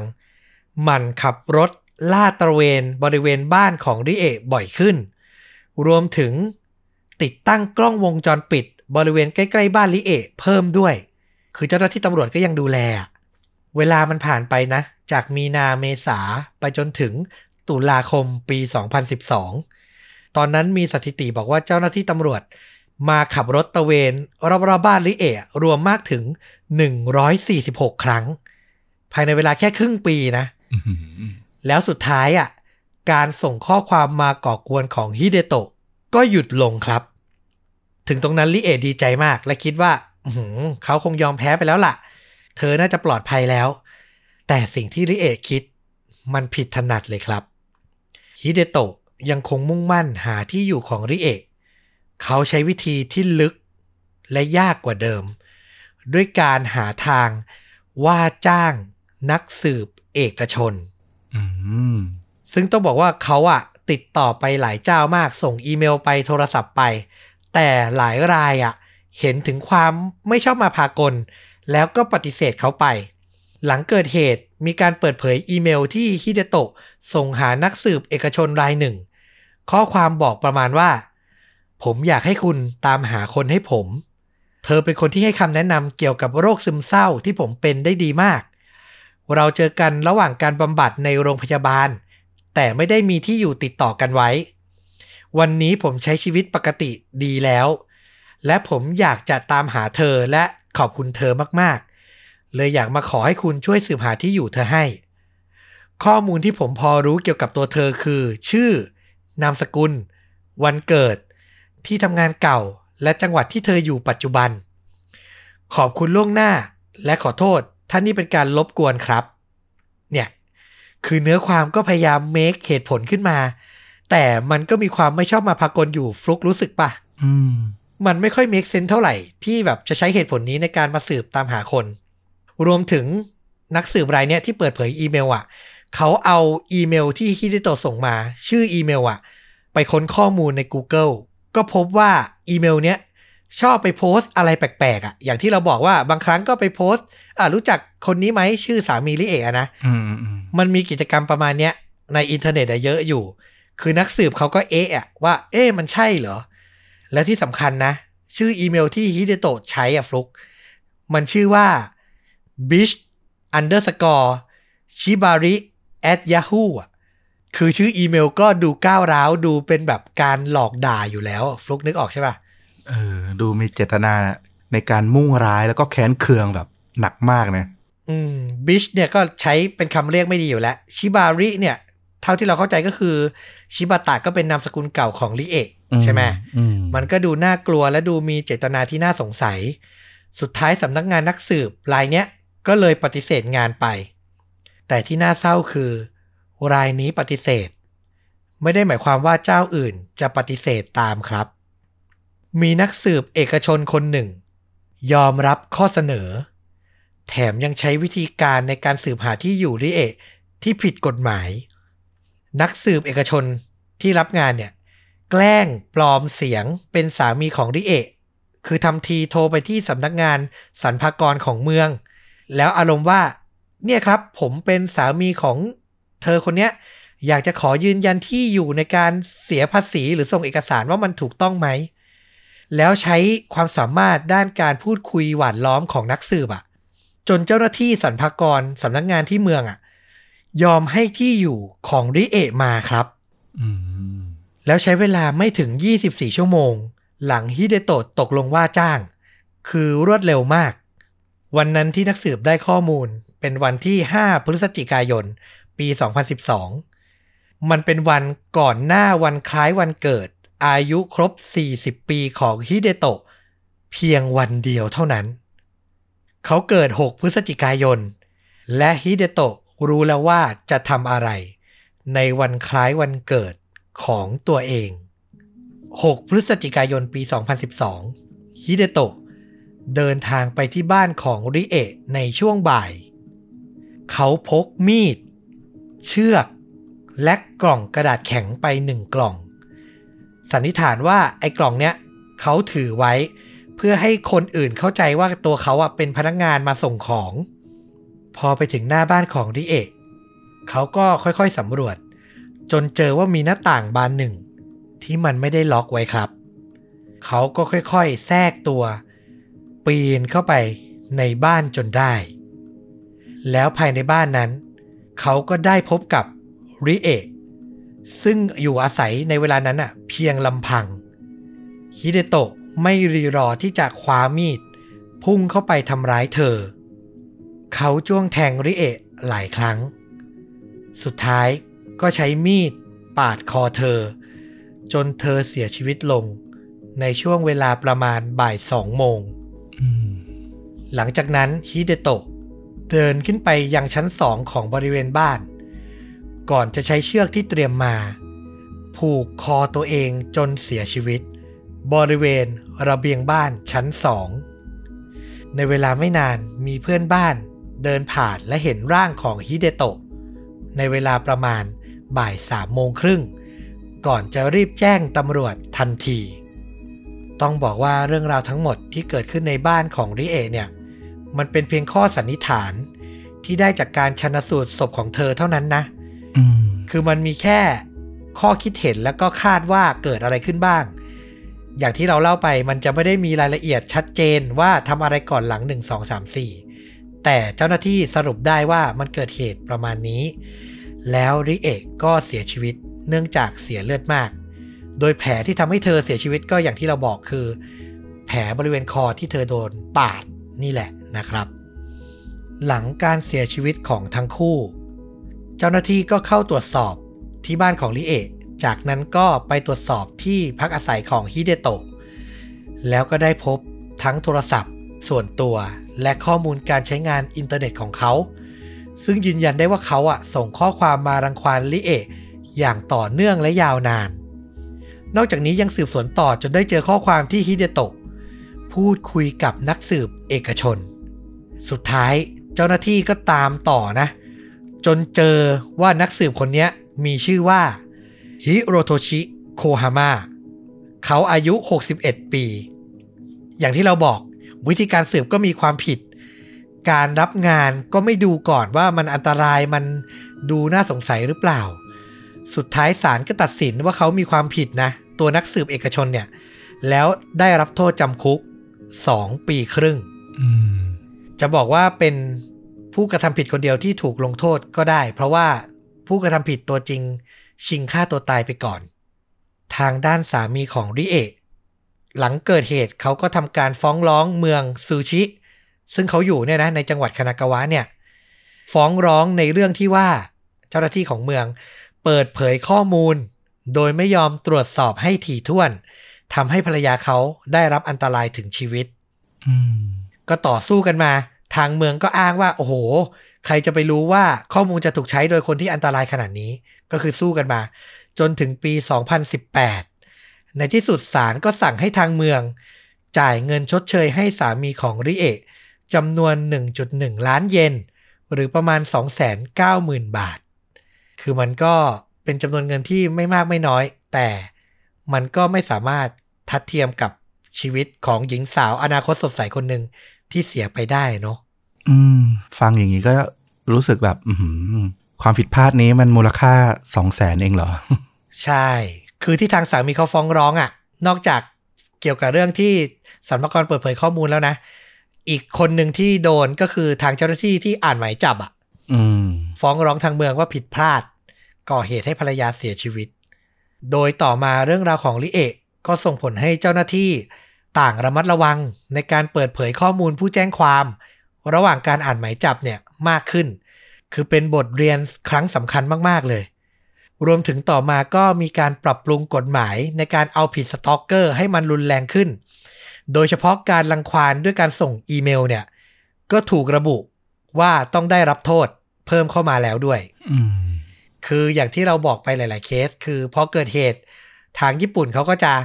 นำข้อผิดพลาดมา ปรับปรุงแล้วก็แก้ไข บรรจุในกฎหมายต่อไป แต่นั่นแหละ ชีวิตคนมันก็เสียไปเนาะน่าเสียดาย แล้วอย่างอย่างที่เราบอกเคสเนี้ยมันโอ้โห คือขอใช้ภาษาบ้านๆว่าโคตรน่าเสียดายเลยอะมันเกิดจากการแค่เจ้าหน้าที่อ่านหมายจับกับข้อมูลที่มันไม่ควรเปิดเผยอะผิดพลาดเสี้ยววินาทีอะแต่ความเสียหายมันใหญ่หลวงนักจริง ๆ อืม หลักๆเลยนะจริง ๆ แค่ชื่ออะ จังหวัดที่อยู่อะ โอ้โห จากแค่นั้นอะ มันสืบต่อเองได้อีกเยอะมากเลยนะ ยิ่งคนที่หมกมุ่นแล้วก็แบบมีเวลาเหลือเฟือขนาดเนี้ย ยังไงก็น่ากลัวมากๆ ใช่ แล้วเนี่ยขนาดลิเอะอะเธอเป็นคนที่แบบหนีปิดบังข้อมูลทุกอย่างพ้นไปแล้วๆอืมสุดท้ายสตอกเกอร์ก็ยังตามเธอไปจนเจออะผมอะ่ะอยากจะฝากอีกเรื่องหนึ่งเป็นเรื่องสั้นๆ พอดี พอหาข้อมูลเกี่ยวกับสตอกเกอร์แล้วไปเจอข่าว ที่สำนักข่าวในไทยก็ลงหลายสำนักเหมือนกัน เป็นข่าวจากญี่ปุ่นนี่แหละ แล้วผมอยากจะชี้ให้เห็นถึง ความที่เราควรจะต้องระมัดระวังเกี่ยวกับการใส่ข้อมูลส่วนตัวลงไปในโลกโซเชียล อันเนี้ยเห็นชัดเลย เหตุการณ์มันเกิดขึ้นวันที่ 1 กันยายนปี 2019 ตำรวจญี่ปุ่นได้เปิดเผย คดีที่ชายวัย 26 ปีคนหนึ่ง ชื่อว่าฮิบิกิซาโตะเขาถูกจับ ด้วยความผิดฐานประทุษร้ายทางเพศ และตาม stalk ไอดอลคนหนึ่งอือหือก็คือผิดในกฎหมาย stalker นี่แหละกับไอดอลคนหนึ่ง ที่ญี่ปุ่นก็เฟื่องฟูเนาะเรื่องไอดอลอยู่แล้ว อันนี้คลั่งไคล้มากจนกลายเป็น stalker รายละเอียดที่น่าสนใจและน่ากลัวในคดีนี้ก็คือ ตัวซาโตะบอกว่า เขาเห็นไอดอลคนเนี้ยอัปโหลดคลิปและรูปลงโซเชียลมีเดียใช่ไหมแล้วเขาอะใช้ภาพสะท้อนในดวงตาของไอดอลไปวิเคราะห์อืม ดูภาพสะท้อนผ่าน Google Map และ Google Street View จนพบว่า ภาพที่เห็นนั้นมันเกิดขึ้นในบริเวณไหนหรือย่านไหน และทำให้รู้ว่าไอดอลอะอาศัยอยู่ย่านไหน รายงานข่าวบางชิ้นระบุเลยนะว่า ฮิบิกิซาโตะรู้ถึงขั้นว่าไอดอลคนเนี้ย น่าจะพักอยู่อพาร์ตเมนต์ไหน แล้วพักอยู่ชั้นไหนอะอืมคือด้วยความเป็นไอดอล การไลฟ์พูดคุยอะมันเกิดขึ้นตลอดเวลานึกออกใช่ปะมันก็เลยยิ่งเก็บข้อมูลได้เยอะ สำนักข่าว NHK ของญี่ปุ่น อ้างอิงคำพูดซาโตะว่า เขายังได้เจอสถานีรถไฟที่ไอดอลอะใช้บริการบ่อยๆ ข้อมูลทั้งหมดมันรวมกันแล้วก็ขยายการวิเคราะห์จนไปถึงที่พักที่แท้จริงได้อืมซาโตะอะก็ไปดักรอไอดอลคนเนี้ยที่สถานีรถไฟ แล้วก็เดินตามเธอไปเรื่อยๆ จนถึงที่พัก ในวันเกิดเหตุซาโตะแอบเข้าไปจู่โจมจากด้านหลัง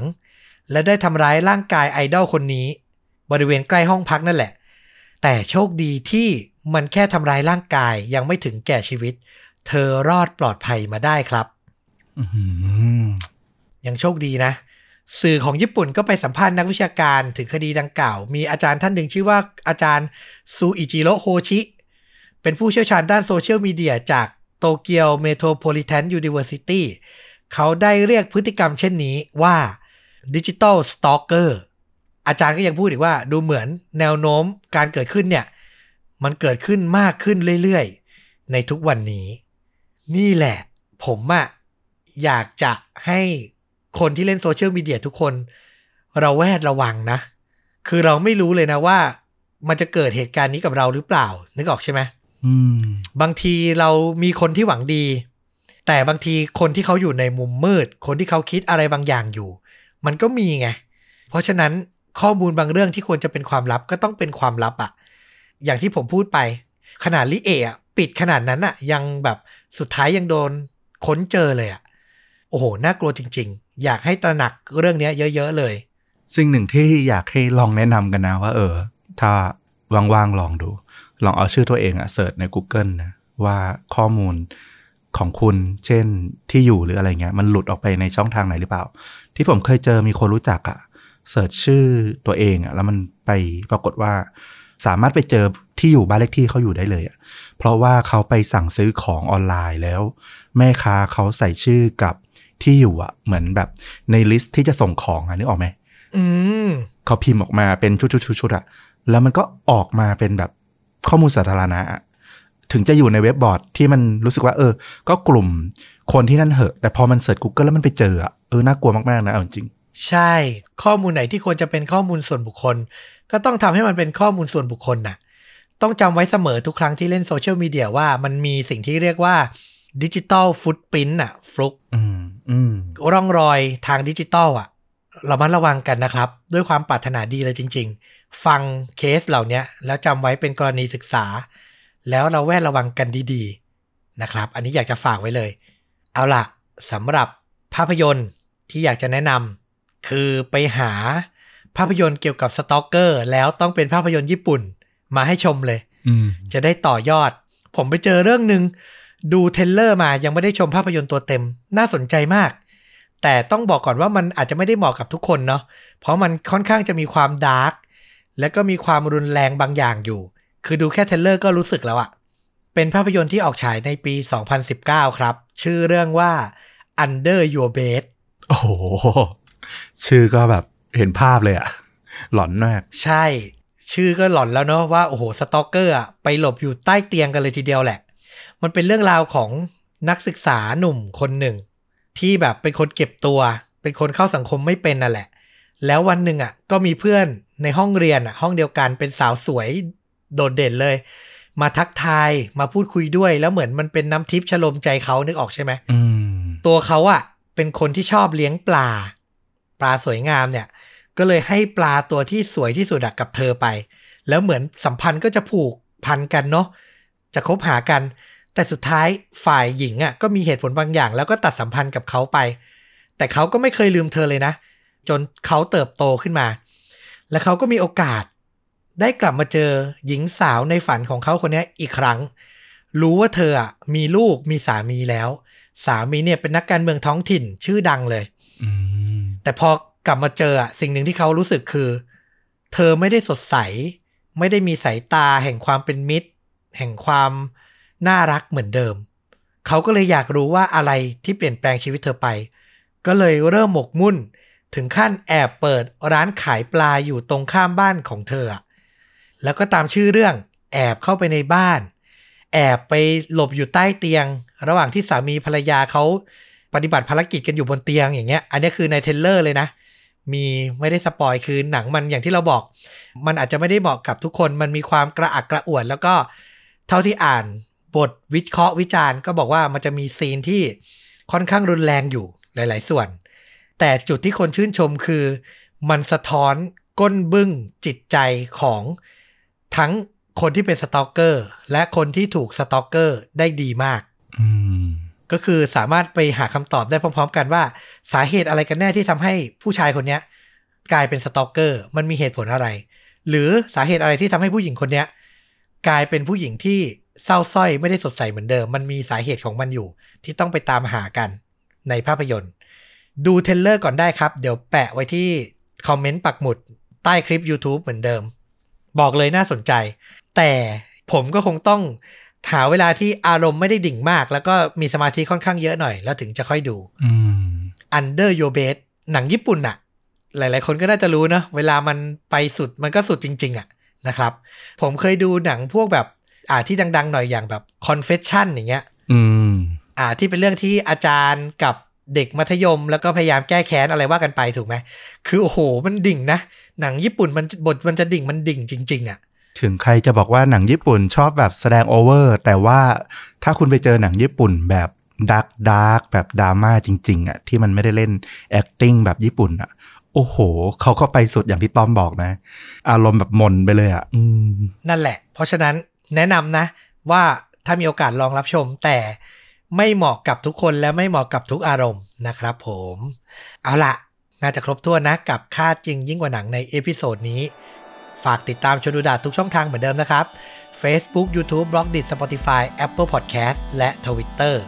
แล้วกลับมาพบกันได้ใหม่ใน episode ต่อ ๆ ไป วันนี้ต้อมกับฟลุกก็ลาไปเพียงเท่านี้ สวัสดีครับ สวัสดีครับ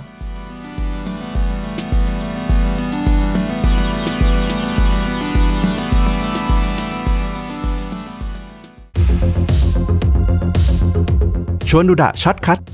พอดแคสต์เรื่องสั้นหลากแนว ฟังแล้วชวนลุ้น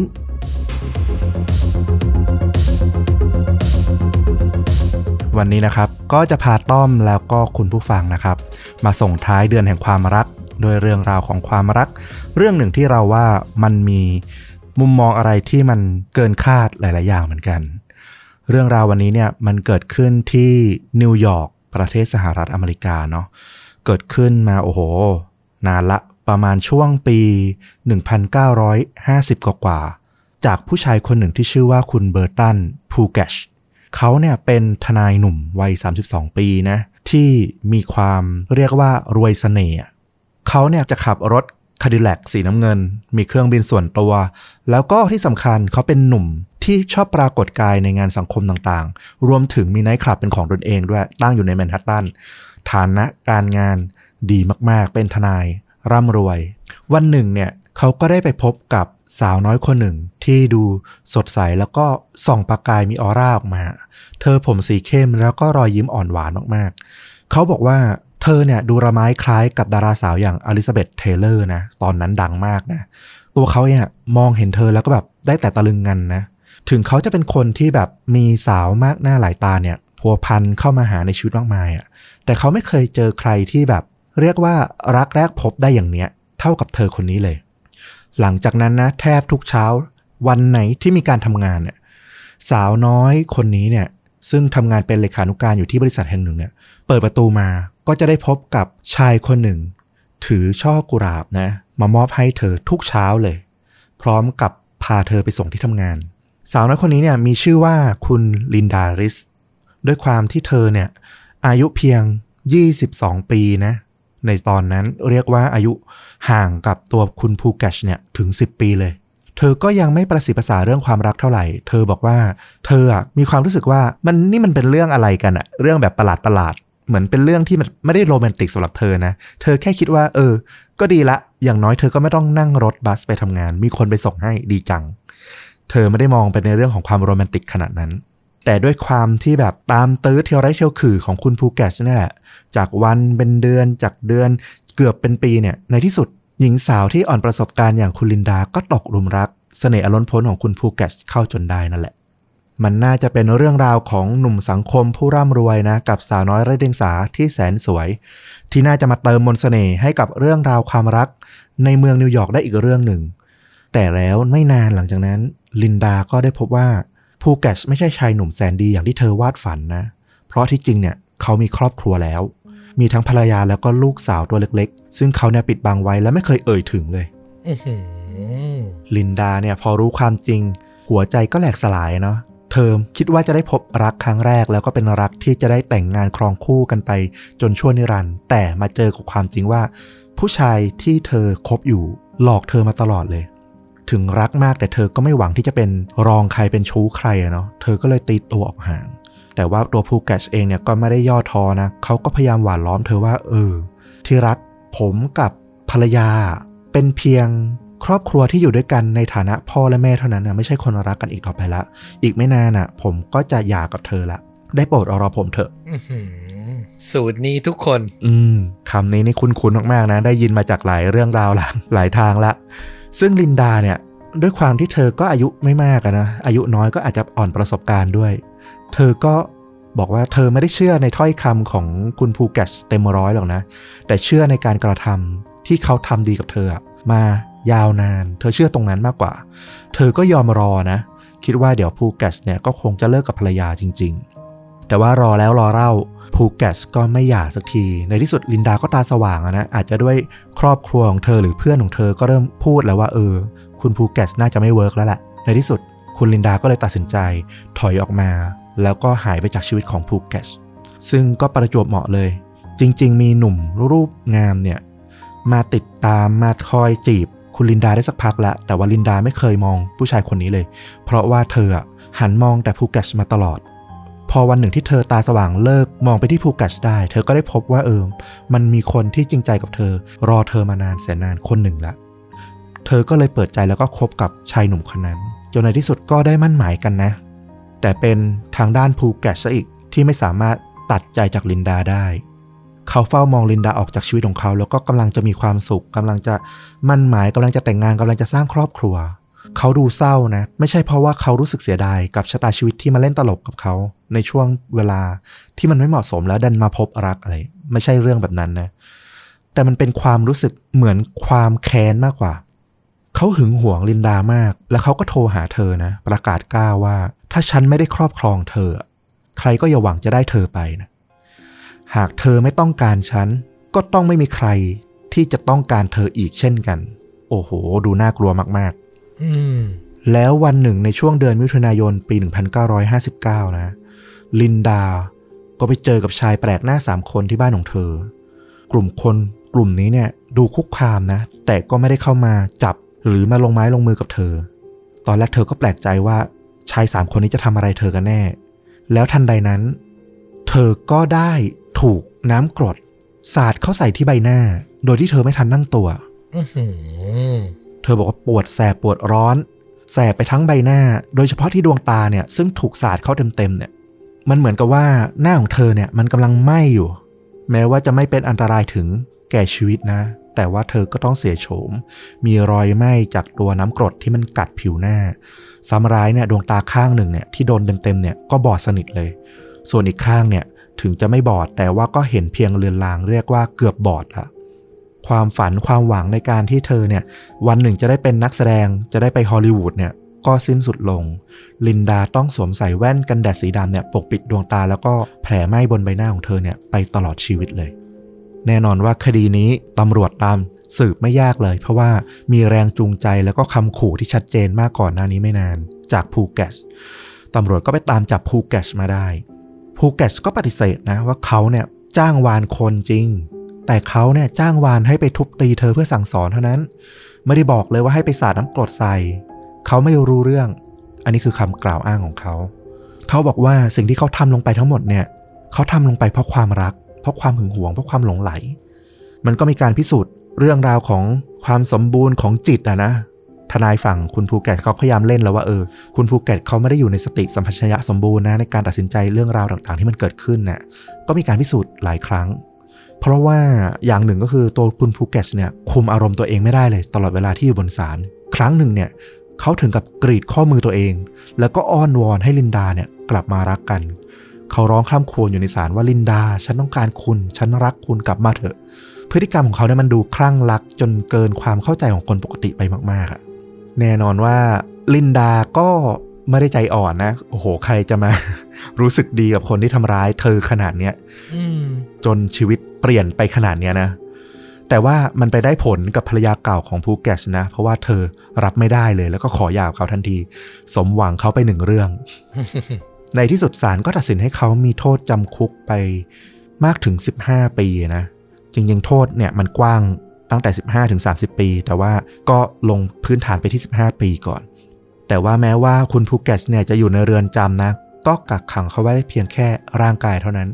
เขายังส่งจดหมายไปหาลินดา โทรไปหาเธอจากในคุกเนี่ย อยู่เรื่อยๆเลยพร่ำพรรณนาถึงความรักที่เขามีให้เธอนะคำหวานที่มันชวนไม่รู้ว่าจะเรียกว่ามันคือคำหวานหรือเปล่านะ แต่ว่าใครที่ได้ยินเนี่ยก็คงรู้สึกแบบแปลกๆ รู้สึกแบบสะอิสะเอียนอยู่ลึกๆเหมือนกัน อยากยกตัวอย่างเช่น ในช่วงคริสต์มาสหนึ่งเขาบอกว่า เขาว่าอยากจะซื้อสุนัขนำทางให้กับเธอจังเลยนะ ที่รัก คือมันยิ่งตอกย้ำลงไปอีกว่า เขาว่าเป็นคนลงมือทำให้คนที่เขารักอะตาบอด แล้วเขายังจะตอกย้ำเรื่องนี้โดยการบอกว่าเขาอยากให้ของขวัญเป็นสุนัขนำทาง มันดูแบบบ้าบอมากๆอะคนปกติเขาไม่น่าจะคิดแบบเนี้ย คือเราแบบคิดออกมาคำหนึ่งดัง ๆ เลยว่าน่ารังเกียจ เออ ใช่สิ่งที่เขาทำมันดูน่ารังเกียจมากๆ แล้วเรื่องราวของภูเก็ตกับลินดานี่ก็เหมือนกับกลายเป็นนิยายสอนใจอะนะ ถึงเรื่องราวความรักที่มันหน้ามืดตามัวคลั่งรักของผู้ชายคนหนึ่งที่มันทำให้ ผู้หญิงคนหนึ่งแล้วก็สังคมรอบข้างอะรู้สึกไม่เป็นที่ต้องการอะผู้คนก็ลืมเลือนเรื่องราวเนี้ยไปละเขาติดคุกยาวไปถึง 14 ปีเลยนะ จนในที่สุดก็ได้ออกมาจากคุก แล้วพอเขาออกมาเนี่ยเขาก็กลับมาเป็นจุดสนใจของคนอเมริกัน แล้วก็ชาวเมืองนิวยอร์กอีกครั้ง เพราะว่าเขาก็ออกไป ให้สัมภาษณ์ตามทีวีช่องต่างๆอะนะถึงเรื่องราวในอดีตของเขา เพราะว่ามันก็เป็นคดีดังในอดีต ที่สำคัญคือ เขายังคงขอลินดาแต่งงานผ่านทีวีอยู่เลย อื้อหือต้องการอะไร ดูคลั่งรักแบบประหลาดมากๆอะนะ และที่มันกลายเป็นเรื่องราวที่ต้องเอามาเล่ากันเลย ในวันนี้เนี่ยก็คือ หลังจากนั้นอีก 8 เดือนถัดมา ลินดาตอบตกลง และแต่งงานกับเขาจริง ๆ ด้วย โอ้ยแอบคิดไปแล้วว่าอย่านะเธออย่านะลินดา คือเราไม่รู้หรอกว่าลินดาคิดอะไรอยู่ แต่เธอเคยให้สัมภาษณ์กับหนังสือพิมพ์เดอะการเดียนว่า การแต่งงานกับเขาเนี่ยเป็นการแก้แค้นที่ดีที่สุด เราก็ไม่แน่ใจนะว่าเธอมองในแง่ของภูเก็ตจะต้องรับผิดชอบชีวิตเธอที่เหลือหรือเปล่า เป็นการลงโทษเขาที่ดีที่สุดแล้ว แต่สำหรับเรามันก็เป็นอะไรที่มันมันดูไม่ใช่อะนะแล้ว 14 ปี 15 ปีที่เขาอยู่ในคุกอะ่ะ ลินดาไม่ได้แบบเริ่มต้นชีวิตกับใครเลยเหรอ ใช่ ด้วยความที่อันนี้เราวิเคราะห์เองนะว่า ลินดาจากคนที่ใส่ซื่อมากๆ แล้วก็เป็นผู้หญิงสวยที่ทุกคนมองเห็นแหละ เออ ครั้งหนึ่งเธอถึงขนาดตั้งใจอยากจะไปเป็นดาราไปเป็นศิลปินนะนะพอวันหนึ่งเธอสูญเสียจุดแข็งที่สุดของเธอเซลล์ของเธอความภูมิใจของเธอมันคงตกต่ำลงอย่างแบบ ติดดินอะเธอคงรู้สึกว่าตัวเองไม่ใช่คนที่ใครๆจะต้องการ ความรู้สึกเราเป็นอย่างนั้นนะนะผู้หญิงที่สวยมากๆแล้วแบบถูกทำลายบางอย่างลงไป เราก็เลยคิดว่าภูแกสเองเนี่ยก็ใช้จุดนี้แหละทำให้ลินดารู้สึกว่ามีแต่เขาเท่านั้นแหละที่ยังต้องการเธออยู่อืมซึ่งหลังจากที่ทั้งคู่แต่งงานกันไปเลยนะ หนังสือพิมพ์ The Time นะก็ยกให้เรื่องราวของทั้งคู่เนี่ยเป็นอาชญากรรมที่โด่งดังที่สุด เรื่องหนึ่งในประวัติศาสตร์นิวยอร์กเลย จากทั้งเรื่องราวที่มันเกิดขึ้นในตอนที่ภูเก็ตรักกับลินดาแล้วก็เลิกกันทำร้ายกัน จนติดคุกออกมาแล้วก็แต่งงานกัน มันดูเป็นเรื่องอะไรที่มันน่าตกตะลึงไปซะทุกจุดเลยภูเก็ตก็หันมาเข้าร่วมกลุ่มอาสาสมัครผู้พิการทางสายตานะ ร่วมกับลินดาทำกิจกรรมจิตอาสาช่วยเหลือสังคม กลายเป็นคนดี พวกเขาทั้งคู่เนี่ยออกทีวี แล้วก็ให้สัมภาษณ์เรื่องราวที่เกิดขึ้นอยู่หลายครั้งเลยทีเดียว ตลอดมากลายเป็นคู่รักคนดังของเมืองนิวยอร์กแล้วก็ของอเมริกาไปด้วย แต่ว่ามันก็มีจุดที่หลายคนก็ยังเคลือบแคลงนะ เพราะว่ามันก็มีนักข่าวแล้วก็เพื่อนบ้านหลายคนบอกว่า พอไปเยี่ยมเขาจริง ๆ เนี่ยแอบไปดูที่บ้านเนี่ย ได้ยินพวกเขาเนี่ยทะเลาะกันเป็นประจำเลย แต่ว่าทุกครั้งที่เวลาออกสื่อเนี่ยลินดาก็จะบอกเสมอว่าภูเก็ตคือคนรักที่ดีที่สุดของเธอเลย และภูแกสก็มักจะบอกว่าเรื่องราวของเขาเนี่ย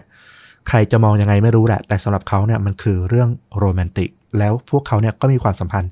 ที่ดีกันมากๆ ดีกว่าคู่รักบางคู่เสียด้วยซ้ำแม้แต่ผ่านมาถึงปี 1997อะนะภูแกสเนี่ยดันไปโดนคดีอีกคดีหนึ่ง คือล่วงละเมิดทางเพศผู้หญิงอื่นที่ไม่ใช่ภรรยา ก็คือเหมือนไปมีชู้นั่นแหละ แล้วก็ยังไปขู่ฆ่าผู้หญิงคนนั้นด้วย ต้องขึ้นโรงขึ้นศาล ก็ลินดาอีกนี่แหละ ไปขึ้นให้การเป็นพยานฝั่งสามีตัวเอง บอกว่าเขาเนี่ยเป็นสามีที่ยอดเยี่ยมแล้วก็เอาใจใส่นะเขาไม่มีทางที่จะไปนอกใจหรือปีนชู้แน่นอน คดีนี้ภูเก็ตก็รอดนะ แต่ว่าก็โดนแค่โทษเรื่องของการทำร้ายร่างกายเท่านั้น น่าแปลกมากๆที่แบบความรู้สึกเรามาถึงจุดเนี้ยเราเริ่มรู้สึกแล้วว่า มันคือคำว่าคู่เวรอะคู่รักคู่เวรคู่กรรมอะคู่รักคู่เวรคู่กรรมและถ้าในมุมเรานะ คือคู่ผลประโยชน์ อืมตอมรู้สึกอย่างนั้นเหมือนกันไหมตอนนี้มันคือการอยู่กันแบบเซเลบอะอยู่กันแบบว่าคนดังของเมืองที่แบบมันคือสิ่งที่ทั้งคู่ต้องการในตอนนี้เราว่านะ ซึ่งจริง ๆ เนี่ย มันมีคนคิดได้หลายมุมมากเลย อย่างที่ต้อมพูดเนี่ยก็เป็นมุมหนึ่งที่คนคิด แต่มันเกิดอะไรขึ้นจริง ๆ กับตัวลินดา แล้วก็ความรู้สึกจริง ๆ ของภูเก็ตเขารักจริง ๆ หรือมันเป็นเพียงเกมที่เขาเล่นเพื่อกลับมามีที่ทางในสังคม จากเรื่องความรักที่มันดูมันน่ามหัศจรรย์ มันก็ตอบไม่ได้ พูดยากมาก เกือบ 40 ปีที่เขาแต่งงานกันมาเนี่ย มันก็มีหลาย ๆ มุมที่ทำให้รู้สึกว่าเขาก็เป็นคู่รักที่ดูรักกันจริงมาก ๆ ถึงแม้มันจะมีหลายอย่างที่มันดูแบบ ดูแปลกประหลาด ดูไม่ใช่เรื่องของความรักอะนะ จนในที่สุดคุณลินดาก็เสียชีวิตไปก่อนนะด้วยอาการป่วยในปี 2013 แล้วคุณภูเก็ตเนี่ย ต่อมาก็ป่วยด้วยโรคหลอดเลือดในสมอง ซึ่งก็ทำให้เขาเนี่ยก็ร่างพินัยกรรมนะ เตรียมยกมรดกหลังจากที่เขาเสียชีวิตเนี่ยให้กับมูลนิธิคนตาบอดนะ ที่เขาตั้งขึ้นมาเพื่ออุทิศให้กับลินดาภรรยาของเขาด้วย ก่อนที่เขาจะเสียชีวิตในช่วงคริสต์มาสอีฟปี 2020 ที่ผ่านมาทว่ามันก็มีเรื่องราวที่มันเกิดขึ้นเป็นผลพวงตามมาหลังจากที่เขาเสียชีวิตไปอีกนะ ซึ่งก็ทำให้กลับไปคิดอีกว่า จริง ๆ คุณภูแกสนี่เขายังไงกันแน่เนี่ย ก็คือ มรดกที่เขายกให้กับมูลนิธิคนตาบอดอะ ถูกยับยั้งเอาไว้ เพราะว่าสุดท้ายพินัยกรรมของเขาเนี่ยมีการแก้ไขก่อนที่เขาจะเสียชีวิต เขาไปมอบมรดกส่วนใหญ่ให้กับผู้หญิงคนหนึ่งชื่อว่าคุณชามินฟราวรีซึ่งเป็นผู้ดูแลเขาในช่วงที่เขาป่วยช่วงสุดท้ายเนี่ย คุณฟราวรี่เนี่ยอายุ 52 ปี แล้วทนายฝั่งคุณฟราวรี่เนี่ยก็บอกว่า คุณภูแกสเคยบอกว่าตั้งแต่ปี 2016 ที่คุณฟราวรี่เนี่ยไปดูแล คุณภูแกสมาเนี่ย อยู่ร่วมบ้านเดียวกันเนี่ย คุณฟราวรี่คือรักครั้งสุดท้ายในชีวิตของคุณภูแกสอืม คือขำในที่นี้มันไม่ได้ขำแบบตลกอะ่ะ มันคือขำแบบนี่แหละชีวิตอะแบบเฮ้ยนี่แหละ เราก็เราไม่รู้จริง ๆ เราอย่างที่พูดมาตลอดทั้งเรื่องเลยว่า เราไม่รู้จริง ๆ ว่า จริง ๆ แล้วเนี่ย ในจิตใจของพวกเขาเนี่ย ทั้งคุณภูเก็ตทั้งคุณลินดาเนี่ยเขาคิดอะไรอยู่กันแน่ เป็นความรัก เป็นความแค้น เป็นผลประโยชน์ หรือเป็นอะไรกันแน่เราตอบไม่ได้เลย แต่ว่าเรื่องราวที่มันเกิดขึ้นมันเต็มไปด้วยแบบความน่าตื่นตะลึงทางอารมณ์อะนะสำหรับคนที่แบบรู้เรื่องของพวกเขา ถ้าเราอวยพรก็คงแค่ว่า เออ ขออย่าให้ผู้ฟังของเรา คนใดเลยได้เจอคนแบบคุณภูเก็ตนะ แต่มองอีกมุมนะ เราฟังเรื่องราวทั้งหมดแล้วที่ฟลุกบอกว่าเอามาเพราะว่าเป็นเดือนแห่งความรัก เราว่ามันคือภาพสะท้อนของความรักที่ชัดเจนที่สุดนะอืมคือความรักมันไม่มีเหตุผลอย่างนี้แหละ จริง ๆ การที่เราจะรักจะรู้สึกดีกับใคร ความรักมันคนละเรื่องกับชีวิตคู่ด้วยนะสำหรับเราคือ บางคนมีชีวิตคู่ก็ความรักอาจจะเป็นส่วนประกอบรองลงไปเลยก็ได้นะ อาจจะไม่ได้สำคัญ คือมันอยู่กันด้วยเหตุผลบางอย่าง ซึ่งเรื่องเนี้ยคู่เนี้ยเขาอาจจะอยู่กันด้วยความรักเป็นเรื่องรองก็ได้ หรืออีกมุมหนึ่งก็คือ ก็นี่แหละความรัก love hate อะคือคนเรามันขัดแย้งกัน มันทะเลาะกันทุกวันแต่สุดท้ายมันก็คือรักกันอะ เออต่อให้เธอจะทำให้ตาฉันบอด เธอจะทำอนาคตฉันพังอะ แต่สุดท้ายมันก็คือความรักอะอืมเออ ถ้ามองในมุมนี้เราว่าไม่ใช่เข้าใจมันนะ แต่คือไม่ต้องไปทำความเข้าใจมัน เออ บางทีมันก็นี่แหละ ไม่มีเหตุผลหรอก อืมน่าสนใจในมุมมองแบบนี้ อืมใช่ความรักก็อาจจะเป็นอะไรแบบนี้แหละเออใช่ ซึ่งจริงๆ เราคนปกติทั่วไปอะก็มีเรื่องแบบนี้นะ ความรักที่แบบมันไม่ได้มีเหตุผลน่ะ คนนอกมองเข้ามาแล้วแบบ เฮ้ยทำไมทนน่ะเออเฮ้ยเขาทำร้ายขนาดนั้นเขามีกิ๊กเขาทำร้ายร่างกายทำไมยังอยู่กับเขาอะ ก็นั่นแหละความรัก เออ แต่บางทีสุดท้าย ถ้ามันแบบส่งผลเสียกับชีวิตมากเกินไป ก็ต้องใช้สติและสมองมากกว่าหัวใจนะเออ ก็ต้องออกมาให้ได้อะถ้าเราจะพูดอะไรได้ในคลิปนี้ก็แบบขอให้กำลังใจทุกคนที่แบบอยู่ในวงเวียนความรักแบบนี้ละกัน รู้ว่ามันทุกข์รู้ว่ามันเจ็บแต่ยังทนอยู่อะ เออเราก็ขอให้แบบมีสติขึ้นมา ใช้สมองไตร่ตรองแล้วรู้สึกว่า เฮ้ย รักตัวเองดีกว่า เออ ขอให้วันนั้นมาถึงเร็วอืมๆอ่า อย่างนี้ละกันนะสำหรับคลิปนี้ ดีมาก เอาล่ะ เออ เป็นเรื่องราวอีกรสชาติหนึ่งที่แบบไม่เคยได้ยินเหมือนกันนะ ก็นำมาฝากกันในชวนดูดะ Shortcut เรื่องสั้นหลากแนวฟังแล้วชวนลุ้นแบบนี้นะครับ พบกันทุกสุดสัปดาห์วันเสาร์นะ ก็เปลี่ยนอารมณ์จากตอนปกติ ในวันจันทร์กับวันพฤหัสบ้างนะครับผมใครชื่นชอบก็ติดตามชวนดูดะได้ทุกช่องทางนะครับ ทั้ง Facebook YouTube b l o g d i t Spotify Apple Podcast และพิเศษสุดเปิด Account Twitter แล้วนะครับผม นี่อ่าเอาไว้คุยกับคุณผู้ฟังแบบด่วนๆเลย ใครอยากจะคุยกับเราใน Twitter นะแอดชวนดูดะ C H U A N D O D A นะครับผมฝากไปติดตามกันด้วยนะ พูดคุยกับต้อมกับฟลุกได้นะครับ แล้วกลับมาพบกันได้ใหม่ในตอนต่อๆไป วันนี้ลาไปก่อน สวัสดีครับ สวัสดีครับ